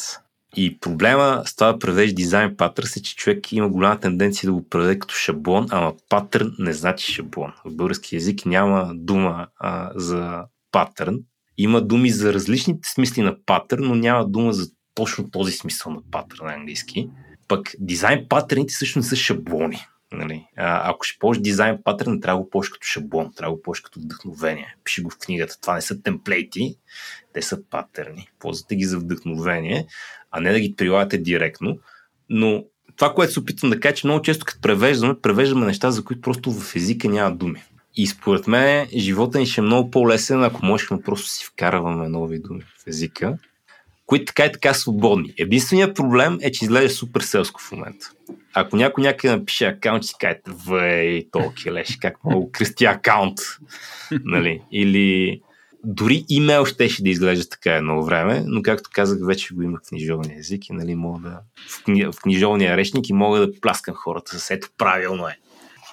Добре. Пак много нормативен възглед имаш върху езика. Щом е в речника, значи е правилното. Не, чакай, извиняй. Чакай. Тактичен съм. Не казвам, що ме в речника, значи правилно казвам, че специално за имейл го има в речника, така че това ще ми е аргумента за имейла. За другите неща, за които ги няма в речника, искам и те да могат да отидат в речника. Добре, искай! Искам! Но какво мислиш за това? Какво мислиш за... Между другото, за това казвам, бих искал да живеем в по-добър свят, защото нали, в момента не е така. Много хора предпочитат именно този начин на работа. Да третираш тези понятия като атоми. Някакви неща, които просто ги хващаш от едното място и почти не променени ги слагаш на друго. Акаунт от английски, ай леко го побългарявам и става акаунт на български. Една от причините аз да се занимавам с превод е, че трябва да интерпретирам това нещо. Да се замисля много добре какво искал да каже автора и да намеря някакъв начин, по който да го предам с други правила. Примерно да имаш програма написана на Ruby и да решиш, че искаш да я разбираш в такива детайли, че да можеш да я напишеш на C. Това са два различни езика, с различни изразни средства, но тъй като и двата са така пълни по Тюринг, едната програма написана на един език може да я преведеш на други език. Една от причините аз да се занимавам с преводи е именно това, че трябва да измислям, да вниквам в смисъл на това, което е там, в оригинал, и да го обработя така, че с много изисквания. Нали? Това не е обработка така, че каквото искам да се направя. Тя трябва да бъде разбираема и приета. Нали така? Така. Ако искам някой да ми ползва преводите, трябва да ги направя хубави. Така че именно в тези предизвикателства, как да преведем акаунт, когато няма точно съответствие на български, е удоволствието и предизвикателството. Дизайн патърнс са шаблони за проектни шаблони. Добре, седни си, няма проблем. Тук няма да го купя това, не са шаблони. Какво мислим за тогава речниците за превод на софтуера? Прекрасна работа съм. Но те пораждат и такива дебати пораждат, за да е ясно кой е. Да. Коя дума. И много съжалявам, че аз не съм направил такъв речник. В Гном имахме. Имахме, да. Това, което правя в момента е в служебната част на всеки файл, ако реша, че е характерна програма, си изваждам термините и техните съответствия. Но това, нали, за да го видиш, трябва да видиш оригиналния изход на файла. Примерно за програми, в които това ми е много важно, е в Git, когато превеждам Git. Там съм извадил над 200 термина, примерно, от самия... ти превеждаш Git, така ли? На български да, Git. Okay. Не просто го превеждам, то отдавна е преведен. Okay. Така че, нали, с времето започвам и аз да се ориентирам към програми, които не се променят толкова бързо. Особено когато и ти участваше в преводите, Гном много се променяш. Сега е малко по-стабилен и по-бавничко се променя, което дава възможност да поддържаш огромно количество преводи. Когато е млада програмата, има много промени в нея, тогава е много трудно и непрекъснато трябва да тичаш. С времето така гледам да не тича много и се ориентирам към проекти, които са малко по-консервативни и по-бавно се променят. Това е до някъде и знак на това, че са и популярни, нали? Лига си изгуд. Ако те върна на това, което Стефан пита за... Има ли речници такива проекти? Ако сега, например, искам да начинаеш да преводаш, искам да разбера как се превежда акаунт. например. Къде могат да го видят това? Със сигурност WordPress имат речник, публичен е. Да. Нямам никаква идея дали там има акаунт вътре, но това е някакво такова място. Всъщност за GNOME има ли, за LibreOffice има ли? Има ли някакъв, който отделните проекти създават заедно, да има някаква съвместима, защото признай, странно е, нали, в LibreOffice да превеждат едно и също нещо, да го превеждат по един начин, а пък в GNOME да е преведено по друг начин. А за потребителя би било странно и неудобно и объркващо. Да, съгласен съм с тебе. Имало е опити за речници. Имаше хора, които правят... Мишо Балабанов, примерно, си беше направил речник. На мен лично не ми стига времето да направя такъв. Освен това, нали, речници има много. И въпрос е кой ще избереш. Абсолютно си прав, че трябва да има такова нещо, но на мен не ми стига времето да се занимавам с това. Или правя минималното, което може да ми свърши работа. Тоест някъде списък с думи или изрази и техния аналог на български. Аз тук се чуя сега за нещо. Искам да ви напипам, защото нали, аз не ползвам софтуер, преведен на български. Добре. Тук там ще ползвам някакъв софтуер, написан на български, Nivgish не ползвам софтуер, преведен на български. А въпрос за Receipt Bank, имало ли е нужда да го там интернет, или е само на английски? Не, има го и на френски. Мога да ти говоря за превеждане на френски, но конкретно за български не ползвам софтуер, преведен на български. И сега, нали, тук не съм мислил много по въпрос. Нали, комбинация от това е, че все пак искам да си упражнявам английския, като там втори език. Има комбинация от, нали, ако чета Дикинс, би го чел на английски, а не на български. Ако чета Властелина, би го чел на английски, а не на български, колкото и да е добър Любо Николов. Хайде сега да задам един въпрос. Чосър, на какво ще го четеш? Чосър бих искал да... Ми зависи, че то го чета. Но Чосър е много интересен пример, защото е много мета. Не мисля, че някой... Ако искам да Не знам дали ми е достатъчно добър английски за Чосър. Би го чел на английски, ако мога го разбера. Обаче, ако не мога да разбера на английски, ще чета Чосър, защото искам да науча английски, или защото искам да разбера за какво говори Чосър, защото трябва да направя нещо, да напиша доклад на тема темите на литературата в Ерика Сивек. Добре. Идеално. Аз този отговор зависи, ми харесва. Показва, че не си хвърлил пъпа точно към английския. Но давай сега продължаваме. Че не е ренде, което ние си го знаем. Не съм си хвърлил пъпа към английския. Смятам, колкото повече говорите за този Михаил... как се каже? Михаил Балабанов. Толкова повече ми звучи като друг Владко Мордаров. Но! Това на страна. Базикам се. Човек е в България, обадете му се, говорете си, общувайте. Да дойде Дискорда да обясни това. Но, според вас, кой проблем трябва да се реши? Искаме да накараме колко се може повече българи да ползва софтуер на български, нали, такъв интернационален софтуер на български, или преводите са по-скоро нишови за хора, които не разбират английски, но ако хората разбират английски на относително добро ниво, е по-добре да ползва софтуер на английски. Много интересен въпрос. Така. Кое от двете целта? Защото според мен двете цели, нали, има голямо припокриване, но имат и места, на които се разминават, и конфликтите ни от местата, на които се разминават. Аз не съм съгласен че това са единствените две цели, които можеш да си поставиш. Това е свободен софтуер. Той ще бъде ползван от този, който иска, по начин, който иска. Няма да тръгна да насилвам хората да го ползват на български, ако не иска. Но... Освен това, ако трябва да бъдем много честни, хората много се дразнят, когато има промяна в интерфейса. Това е една от причините много хора да не искат да ползват български превод. Те са се свикнали. Програмата изглежда ето така, менюто файл винаги е файл и той е винаги ето там. Те са се изградили една мускулна и визуална памет и да се базикаш с нея, по каквато и да е причина, води до много негативни последици. Мазохизъм. Ритане на компютър, блъскане по монитор и така нататък. Така че в от тая страна смяната от един интерфейс към друг, ако не е искана, винаги води до като цяло до негативи. И това се вижда не само с българския превод, но и с всяка нова версия на операционната система. Така. Аз не мисля, че имате спор с тук.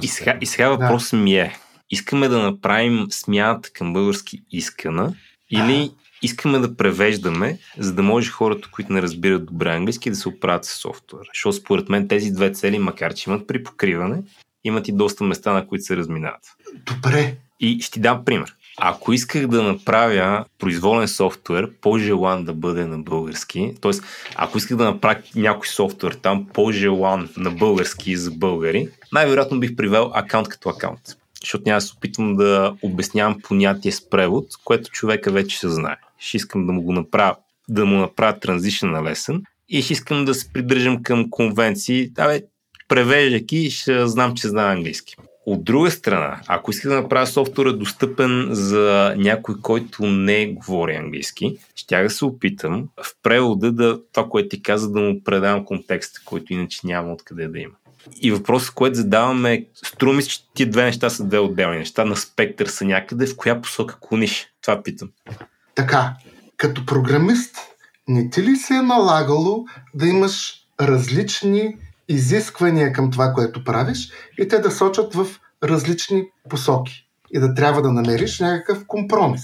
Така че, по същия начин и аз правя преводи, които най-вече гледам моето око, трябва да ги оцени като хубави, така че те да се харесат както на някакви по-начинаещи потребители, така и на хора, които знаят английски. Освен това, малко подвеждащо е това начинаещ потребител. Хората винаги са на различни нива и вървят нагоре. Ти искаш да вземеш човека от едно ниво и да му помогнеш да свърши нещо, да стигне до друго ниво. Така че нуждите на различните потребители са различни. В моята практика преводаческа не съм виждал такъв конфликт между хора, които искат да ползват софтуер на български, защото не знаят английски, и такъв потребител, който предпочита български език.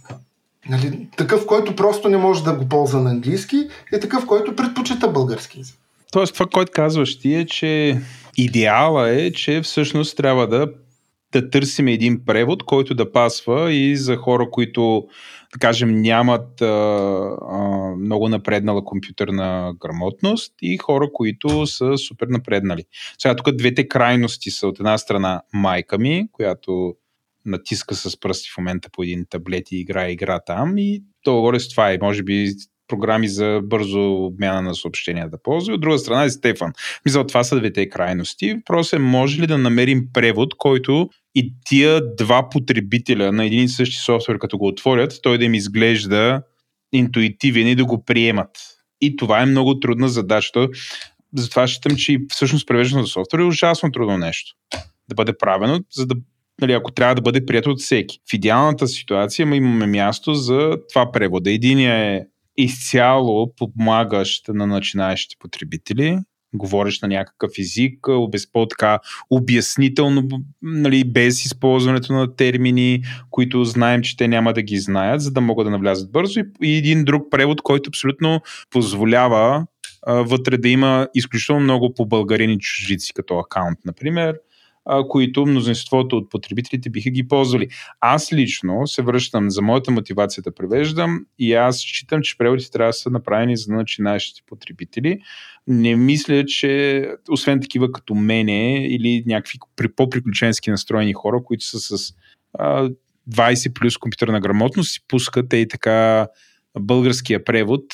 Добре, и Сашо, ама ти си в конфликт на интерес, защото имаш професионално изкривяване, но хора, които нямат нужда, нали, те такава степен 20 години ползват софтуер, нямат нужда да преминат на български, за да го ползват по-добре. Аз не мисля, че Стефан има нужда да е така. При него е абсолютно окей да си го ползва на английски език. Сега в крайна сметка това е... Да, стигаме до нуждата. Имаш ли нужда от превод? Нямаш ли нужда. Тоест, затова пример с Чосър ми хареса. Нали, мисля, че двамата се обединихте там, защото ако английски ти позволява и нивото ти на философски възглед върху живота ти позволява, да, може да четеш Чосър в оригинала, аз не мога. Аз бих го търсил на български. Ще разчитам преводача да ми го е преведел като хората. Да, и някакси това превод, аз съм се вкопчил в него. Да, българският превод на кентърбарийски разкази е превъзходен. Силно препоръчвам. Но предполагам, ако го чета в оригинал, би било по-добре. Нека да променим още малко аргумента, защото се говорим за български превод. Освен английски език, друг език знаеш ли, Стефане? Знам малко шведски. Малко шведски. Би ли пробвал да ускориш освояването на шведски, като използваш програма преведена на шведски? Еп, правя го от време на време. Ето причина да ползваш преведен софтуер. Добре, ама чакай. За български си говорим, за родния език си говорим. Да. И искаш да кажеш, че има много повече българи, пробващи се да научат шведски, отколкото шведи, пробващи се да научат българи. Не споря с нуждата се превежда софтуер на език. Очевидно трябва да се превежда софтуер на език, защото най-малкото има хора, които не разбират английски, шведски или така нататък. Това, което се чудя, е дали като локализираме някакъв софтуер на български език, е когато има конфликт между тези две неща. Хора, които не знаят английски и хора, които знаят английски, към кое от двете клоним. И нали, убеден съм, че в един контекст може да е едното, в друг контекст да е другото, но дали ултимативно, ако някъде избора е между това, дай тук да превеждам така, че някой, който не говори английски, ще го разбере. И дай да превеждам така, че преводът ще е приятен за някой, който говори английски, обаче иска да ползва софтуера на български. Се чуя кое би избрал ти. Нали, аз бих избрал второто, между другото, но ми е интересно кое би избрал ти в този конфликт.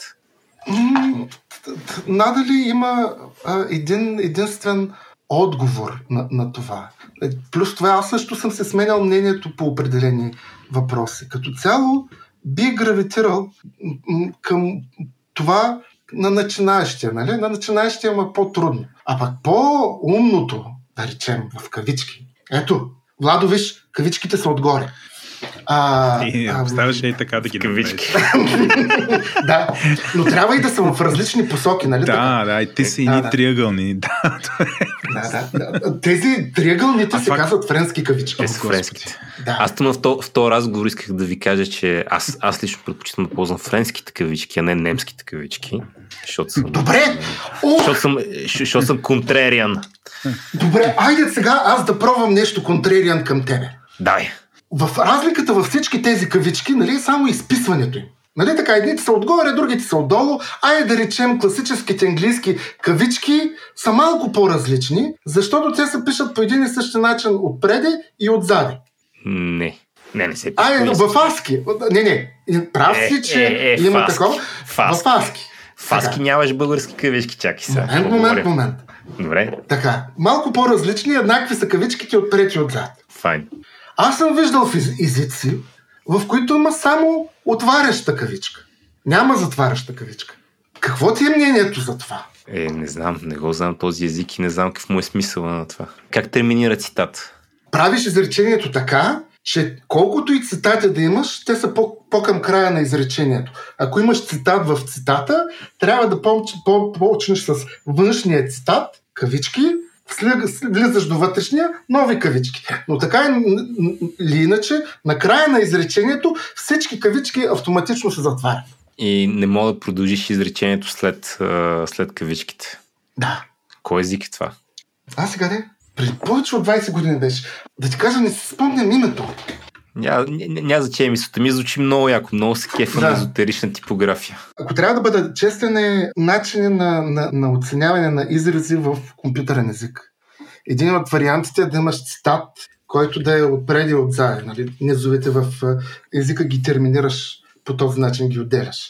В Lisp имаш отваряща скоба и затваряща скоба. Но по същия начин можеш да изразиш този език само с отваряща скоба и така да го нагласиш, че края на изречението терминира всички. Но се отдалечихме от това. За какво приказвахме? Търсихме точки на конфликт, около как бихме превеждали неща, защото много ме кефи, че имате белези от битки в интернет. От началото на хилядолетието и се опитвам да налея бензин в огън. Много късно идваш, Стефане. Така е, да, ето. Късно идвам, гадно ми е, че идвам късно и се опитвам да съпреживея онези години. На ваш гръб. Добре. Тук имаме много интересен въпрос, който според мен също ще породи така. Спор, той е от Нянго, надявам се правилно произнасям Ника в Дискорд, който пита, или която пита, има ли вариант за нецензурен вариант? Например, something went wrong да стане нещо се прееба. Тоест, ако тук да вкараме трети стил на превод. Значи, ако има един, който е такъв много достъпен, описателен, без термини, начинаещи потребители, един, който е близо до интернет културата, вече е един такъв разговорен, съвсем естествен, неформален превод. А за мене има. Но не мисля, че някога това ще бъде официалния превод. Нищо, че хората си говорят така. Дали може да се направи? Технически може, да. Дали се прави не точно в този вид? Дали ще бъде приет и разпространяван? Най-вероятно не. Повечето големи проекти гледат за качеството на преводи. И дадения случай нещо се превежда, ще бъде маркирано от някой като нецензурно и съответно ще има последствия. Примерно cancel, да го преведем балсам го. Примерно. Нека да говорим за това. И то даже да говорим сериозно. Точно с cancel.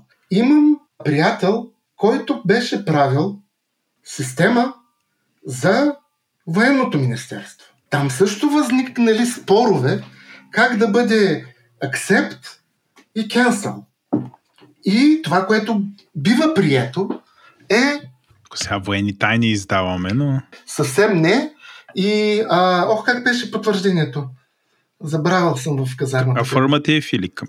Военните термини за... Както си говорят военните. Слушам и съвсем не е нещо от този род. Друг пример, в който може да се забавляваме и елементарно, примерно както ние пишем на кирилица, може да вземеш и да транслитерираш превода на глаголица. Защо? Има различни отговори, за да си по-интересен, for the glory of Satan, както казват някои, но можеш да го направиш. Може да направиш нещо трето, да го направиш с една главна, една малка буква и така нататък. Всичкото отгоре има смисъл от тези преводи. И то е, когато искаш програмистите да могат да разберат, че нещо е преведено и да го разберат. Когато правиш фалшив превод за интерфейса и трябва да разбереш кой не се бил отбелязан, преведен и да има някаква такава разбираемост.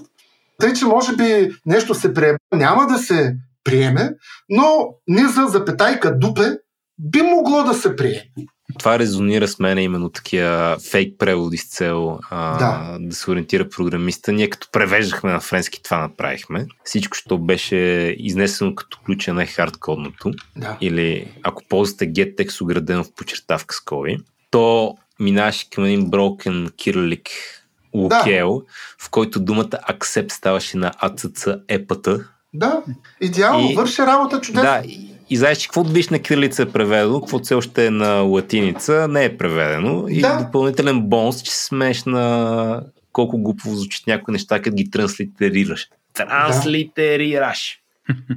Иначе аз бих казал, че това дали превода на cancel е отказване, откажи или е басъм го, всъщност функция на какъв е тона на самия софтуер, който превеждаш. Нали? Ако превеждаш формата за регистрация в там системата на напримерно... Много ми е важно да те прекъсна. Много ми е важно.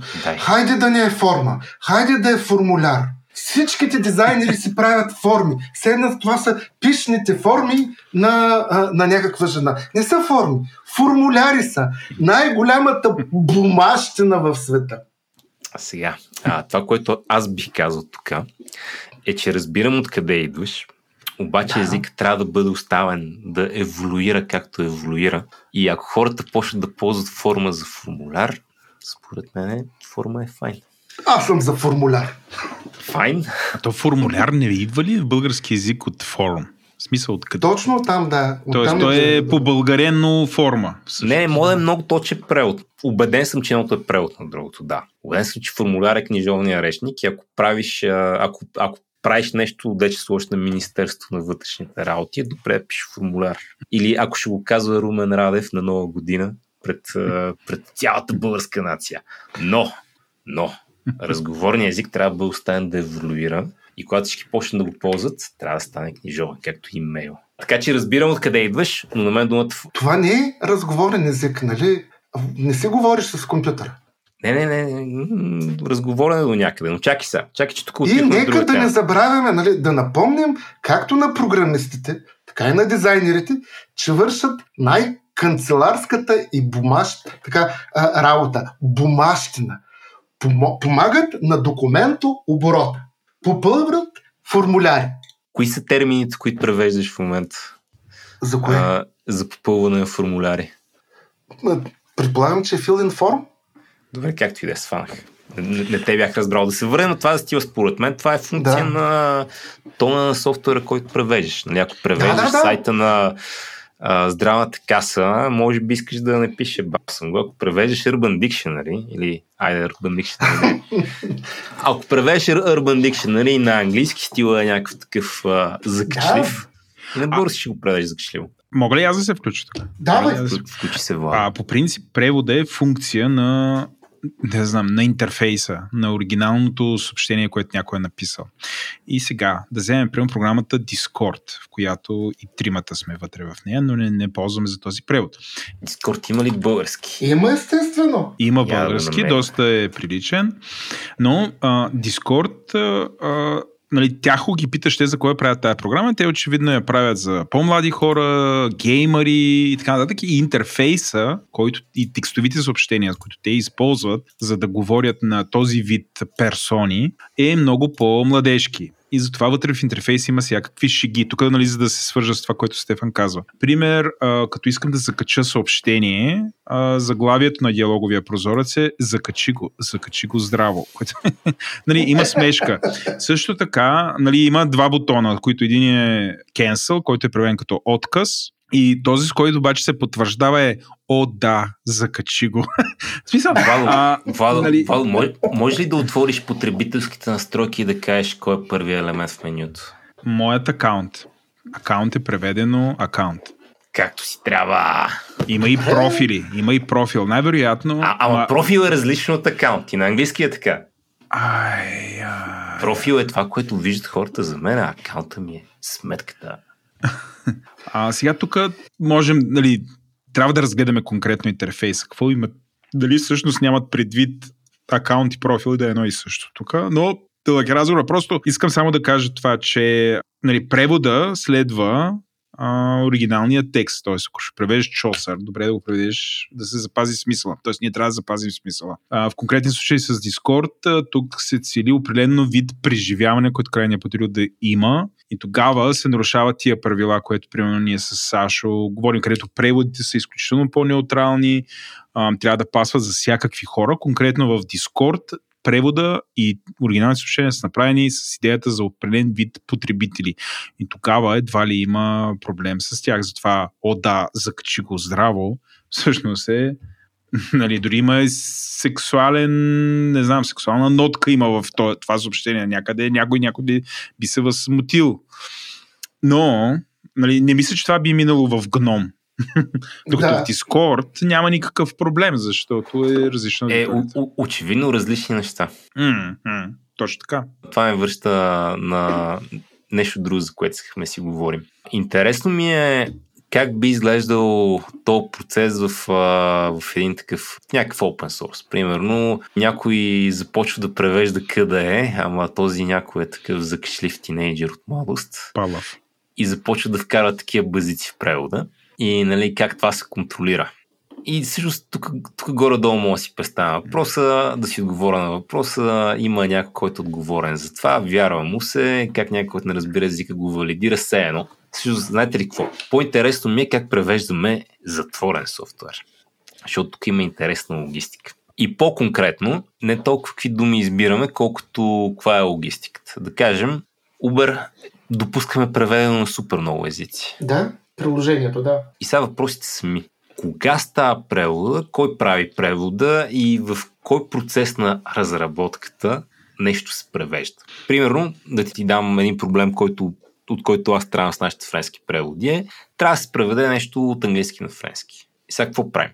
Чакаме някой да го преведе на френски и депойваме, или пък вече има dependency за да поема така превода, или пък всъщност превеждаме го автоматизирано и чакаме някой да отида закачи по-хубав превод.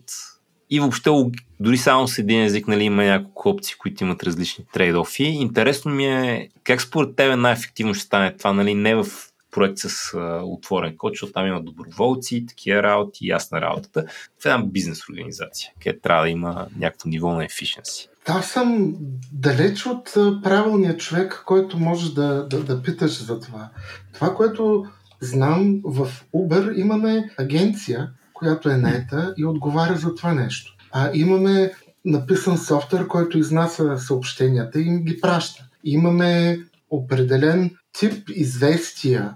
Примерно основните езици са преведени, може да се пусне това до крайния потребител. Затова се плащат големи пари.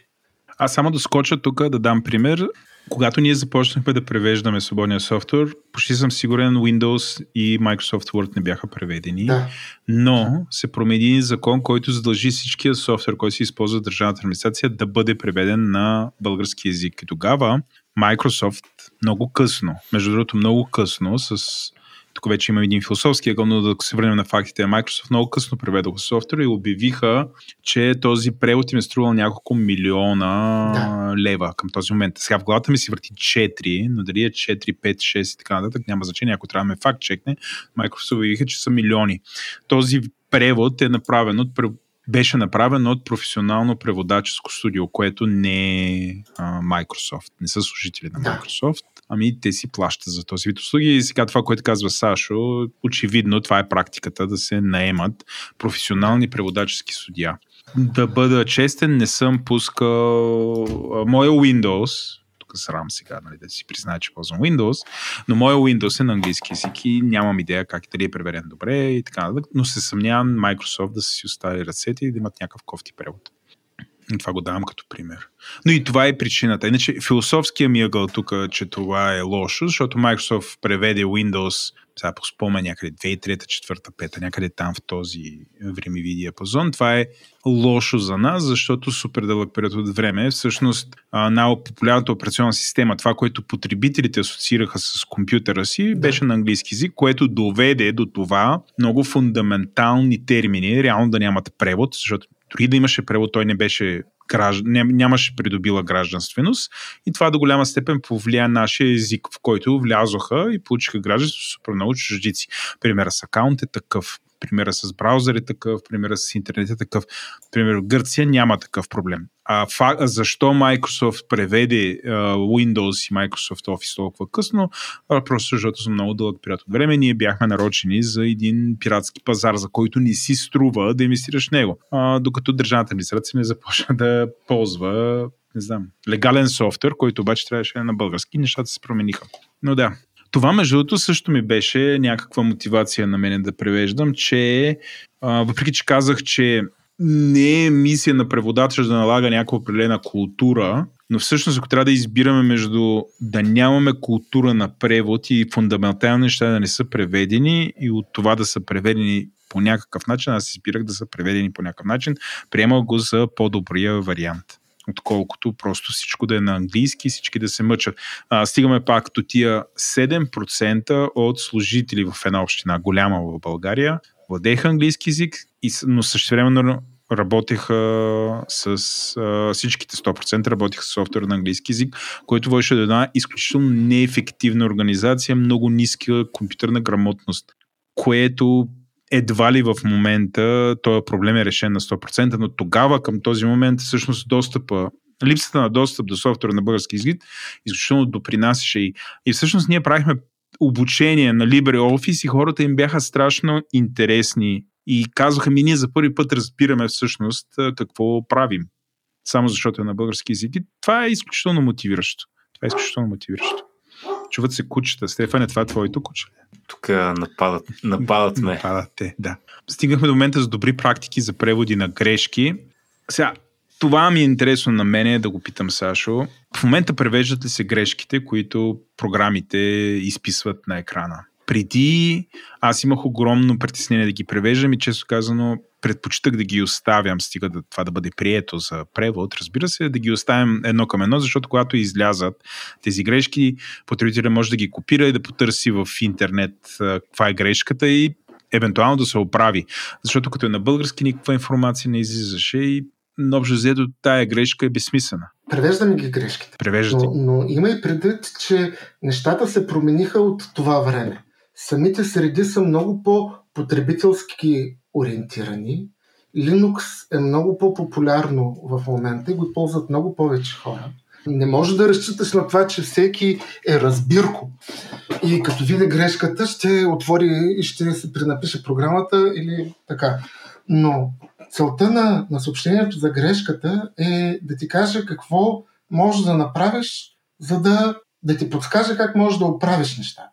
Т.е. самите съобщения за грешки са направени по-читаво, отколкото преди. Това казваш сега. Да. Окей. И типа грешки, които типично се случват, са и по-потребителски. Нали, не... Моя кошмар беше да превеждам грешки, в които е примерно еди коя си библиотека и някакъв път до библиотека, нещо липсва или някакъв код или такива неща. Тия грешки не са actionable за никакъв, в крайна сметка. Това са нещо, което не е трябвало да се показва като грешка, ама излязва като грешка. Бяха доминиращи. Винаги има такива грешки. Те са неизбежни. Грешките бяха грешки сами по себе си. Но явно това се е променило и сега има смисъл да се превежда. Доста по-потребителски са нещата. Добре, навлизаме в финала на нашия разговор. Две неща сега. Първото, което е много набързо обясни какво е GetText и има ли алтернатива. И второто е, кои са основните програми, просто може да им кажеш имената, ти коя ползваш за превод на софтуер, ако някой много се завтече да превежда, какво да си свали. Добре. Какъв беше първият въпрос? GetText. Има ли алтернатива? Това ли продължава да е? Кое е най-модерното? Гном на GetText ли е все още? Да, използва GetText.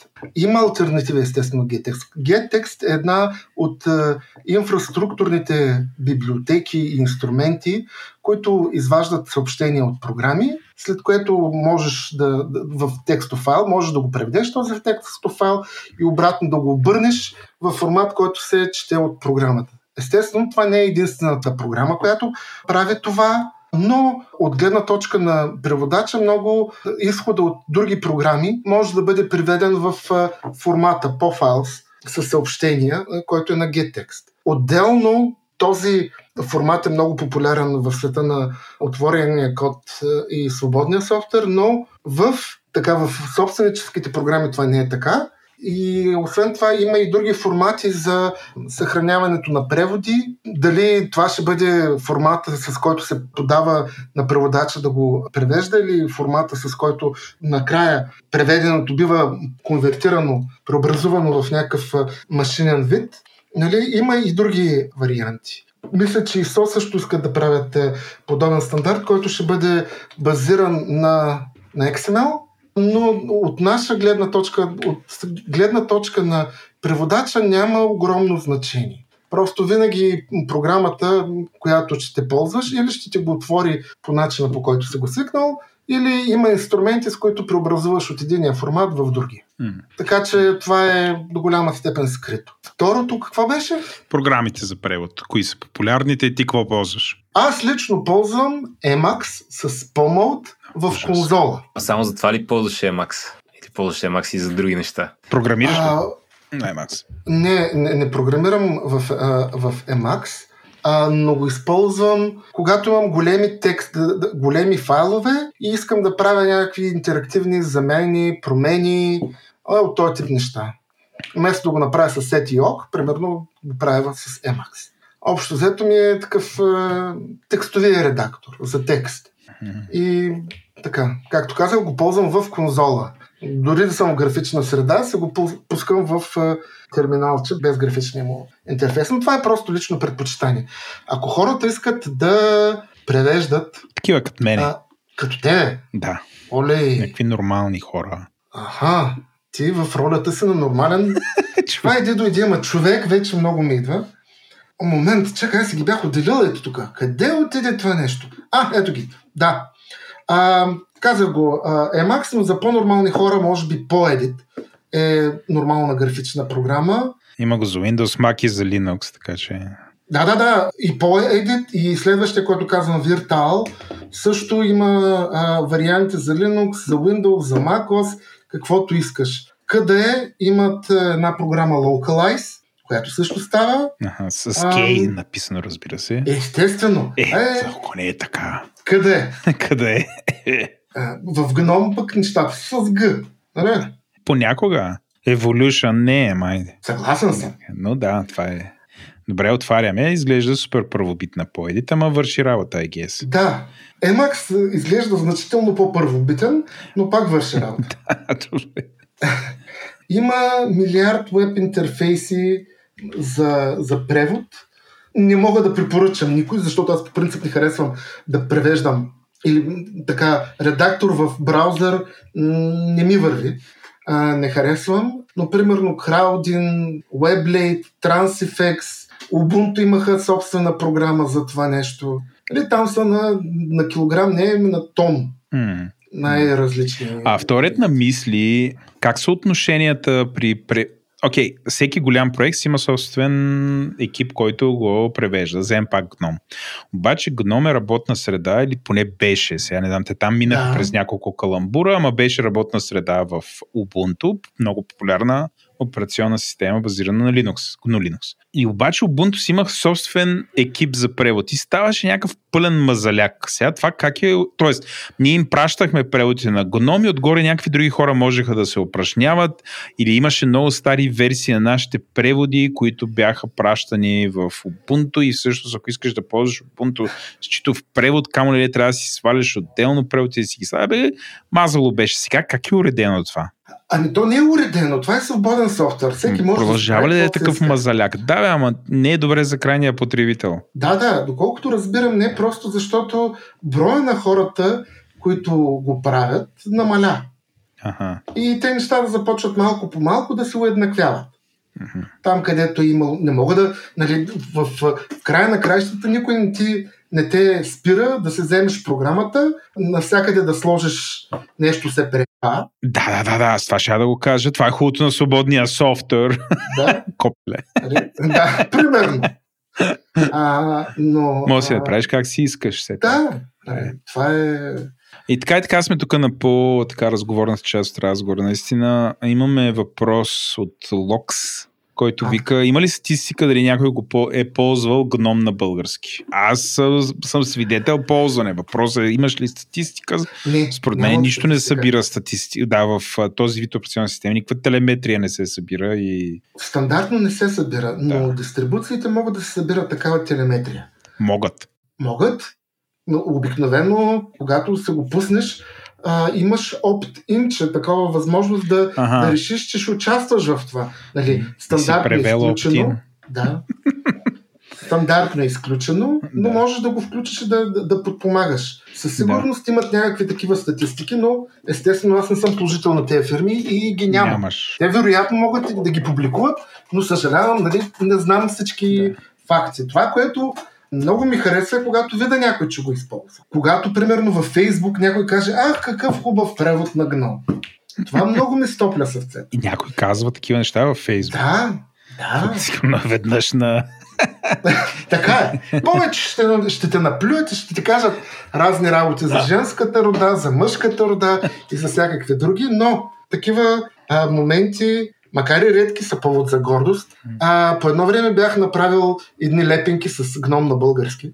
Един ден бях много намусен, депресиран, но разхождах се на Витоша и видях случайно една такава лепенка. Много хубаво ми стана. Някой е залепил някъде. Върху дърво. Върху паве. Да. Аз да кажа, че тези преводи, които правихме, сигурно бяха ползвани в 3 общини в България и сред около 50 неправителствени организации. Това е там, с което аз се занимавах. Включая вкъщи някои от тия програми, понеже сега ще кажа, че работиха под Windows. Между другото, доста често на български свободен софтуер се ползва под Windows. Да. И ако не и повече, отколкото под Linux за протокола. Да. Взем един Firefox, например. Но конкретно за гном, нали, нямаме телеметрия. Добре, само да прегледам финално останали нещо. Мисля, че минахме по всичките важни големи теми. Стефане, според тебе изпуснахме ли нещо или да се ориентираме към... Аз мога ли да се раздам сега тук за още 2-3 минути? Раздай се. Добре, значи... Искаш да направиш малко кредити. Да. Искам да кажа, нали, имената на хората, които през годините са участвали под една или друга форма в този проект. Този проект не е от вчера, на над 20 години. Гном, на превода на Гном на български. Да. И примерно да спомена Явор Доганов, Ивайло Вълков, Красимир Чонов, Атанас Кошаров, Виктор Дачев, Владимира Гиргинова, ето Владо Петков сега ще излезе, Димитър Киров, Илия Пенев, Стойчо Станчев, Филип Андонов, Филип Димитров, Юлия Велкова, Ясен Праматаров, който работеше с Гном, но след това реши да поеме къде, Янко Канети, Роси Димова, Петър Славов, Ростислав Райков, Захари Юруков, Ивайло Панамски, Христо Кожухаров, Валентин Ласков. Времето тече, хора идват, тръгват си, промени стават. А нещо, което също искам много да спомена, е вечният проблем с това трябва ли да превеждаме думи, които няма на български. И обикновенно примера, който казват, е дръсни пълни клечица. Който обаче аз всъщност много го харесвам и го считам за успех. Нали, знаете кой го... Първо, че не е дръсни пълни клечица. Оригинала на това, което Иван Богоров, доктор Иван Богоров иска да въведе, е клечица дръсни пълни. И може би сега всички се сещаме за това да го оплюваме, но нека да спомена част от успехите на господин Богоров, нали, че български енциклопедист, че създател на първата българска граматика, първия български вестник, и между думите, които са подобни на дръсни пълни клечица, нали, да спомена някой като безден, вестник, чакалня, свръзка, сегашно време, отговорник. Това са думи, които той измисля. Отделно на това той въвежда на ново остарели думи, които по това време в началото на 20 век са имали такива варианти на значително по-популярните, да речем гръцки, руски език. Нали? Английският не е бил толкова популярен по нашите места, но там такива думи като разноска, заможен, бележит. Това са думи, които всички ние знаем. И възможността да те запомнят с дръсни пълни клечица, но всъщност да си въвел думи като печалба, вещ, нали, които цял народ след това използване са за изпускане. Аз съм съгласен, просто не мисля, че ние сме на неговото ниво и затова предлагам да се придържаме към преводите, отколкото да се опитвам. Нали, защото наистина... Като гледам български език, има много хубави думи. И винаги сме задавал, добре, как всъщност тая дума някога се е появила? Задавам си го това. Да. Аз съм човек, дето се интересува от етимологията на думите. Винаги. Много често, за съжаление, откривам, че идват от английски, латински. Но има и такива абсолютно самобитни български думи. Някой е седнал ги измисля и може би към моня момент на някаква част от хората, деца се гърчели, са нали много се англичеем. Да. Други са се русели или въобще повлияни от някакви много големи култури или турчели. Тия думи са им звучали смешно, страшно, тъпи и така нататък. После обаче те са получили гражданствено. В момента ги използваме, дори не се замисляме. Но самия аз не считам, че съм на нивото на такъв лингвист, за да измисля нещо толкова добро. И аз персонално, нали, моя избор е да се придържам към другите хора са измислили. Да, не по-високо от обувките, разбирам. Но, нали, тъй като превода в България има много дълга традиция и имаме много добри преводачи. И в тая голяма книга, нали, в която са... Ако тръгнеш от Кирил на Методий, минеш Чернолизец Храбър, Славейков, всички съвременни велики преводачи, примерно Чорбанов, Валери Петров, е в тази голяма книга някакъв бележка под линия, една мъничка запетайка сме и ние. Нали? И ние сме с тях. Добре. Да. Стана ми някакво мило тук, като чете имената на хората, няма как да се въздържа. Не знам, гледа ли си онзи филм Армагедон? С Брус Уилис, да. О, да, гледал го. Ти сега като ги изрежеш, нали, всички тия хора, да сме минали през този проект, накрая си останала само ти и малко ми причеше на Русна, където са го забрали там на станцията Мир.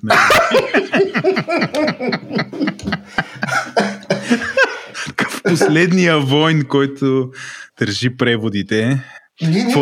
Какво те държи... Последния войн. Само да уточним. Мисли ли? Има ли и други хора, които превеждат? О, да. В Гном не. Да, в Гном не. Но има други хора, които правят нещо друго.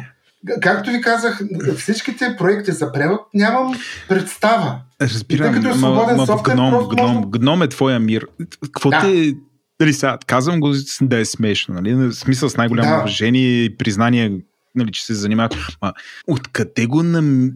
Тая опоритост, бе, човек, откъде, как я извади? Там 25 години да го правиш това и, нали, всяка версия да я поддържаш. Това откъде идва? Каква ти е мисията? Защото аз се занимавах с това 4 години, от тогава не съм нали, в играта. Писна, че не ми писна, смени контекста, с друго се занимавам. Нямам време, имам друга страст. Съм малко такъв, ама как тая сила откъде я намери постоянство? Нали? Това е супер уважително. Благодаря. Може би тук е да кажа, че аз почнах да превеждам като начин да допринеса за свободния софтуер в годините, когато не можех да програмирам. Много хора ще се закълнат с Държавен вестник, ще направят публикация, че и до сега това е така. Много. А ти си съдмин ли беше едно време? Или как? Не, бях журналист. Господи, ти си бях журналист. Окей. Как се обръщат нещата? Добре. А сега можеш ли да познаеш какво съм завършил? История, не знам, нещо такова. Археология. Международни интимни отношения. Интимни отношения. Ние имаме международни икономически отношения. Така или иначе. Малко ми е дълга... Аз също, между другото, превеждаш, защото по друг начин не може. Аз не съм. И до сега, тук няма нужда да се закляват, не се определям като програмист. Но това беше начин, по който можех да допренеса. Имах време, защото всяка вечер по 3 часа съм превеждал години наред. И жена ми си знаеш, аз работех между... 11 и 15 часа на ден, постоянно нещо. И това си, не съм го приемал за работа, беше удоволствие някакси, като имаш тая мисия. А ние тук пак изпадаме в това с миналото, но беше интересно. Умиление, нали? Умилението, да.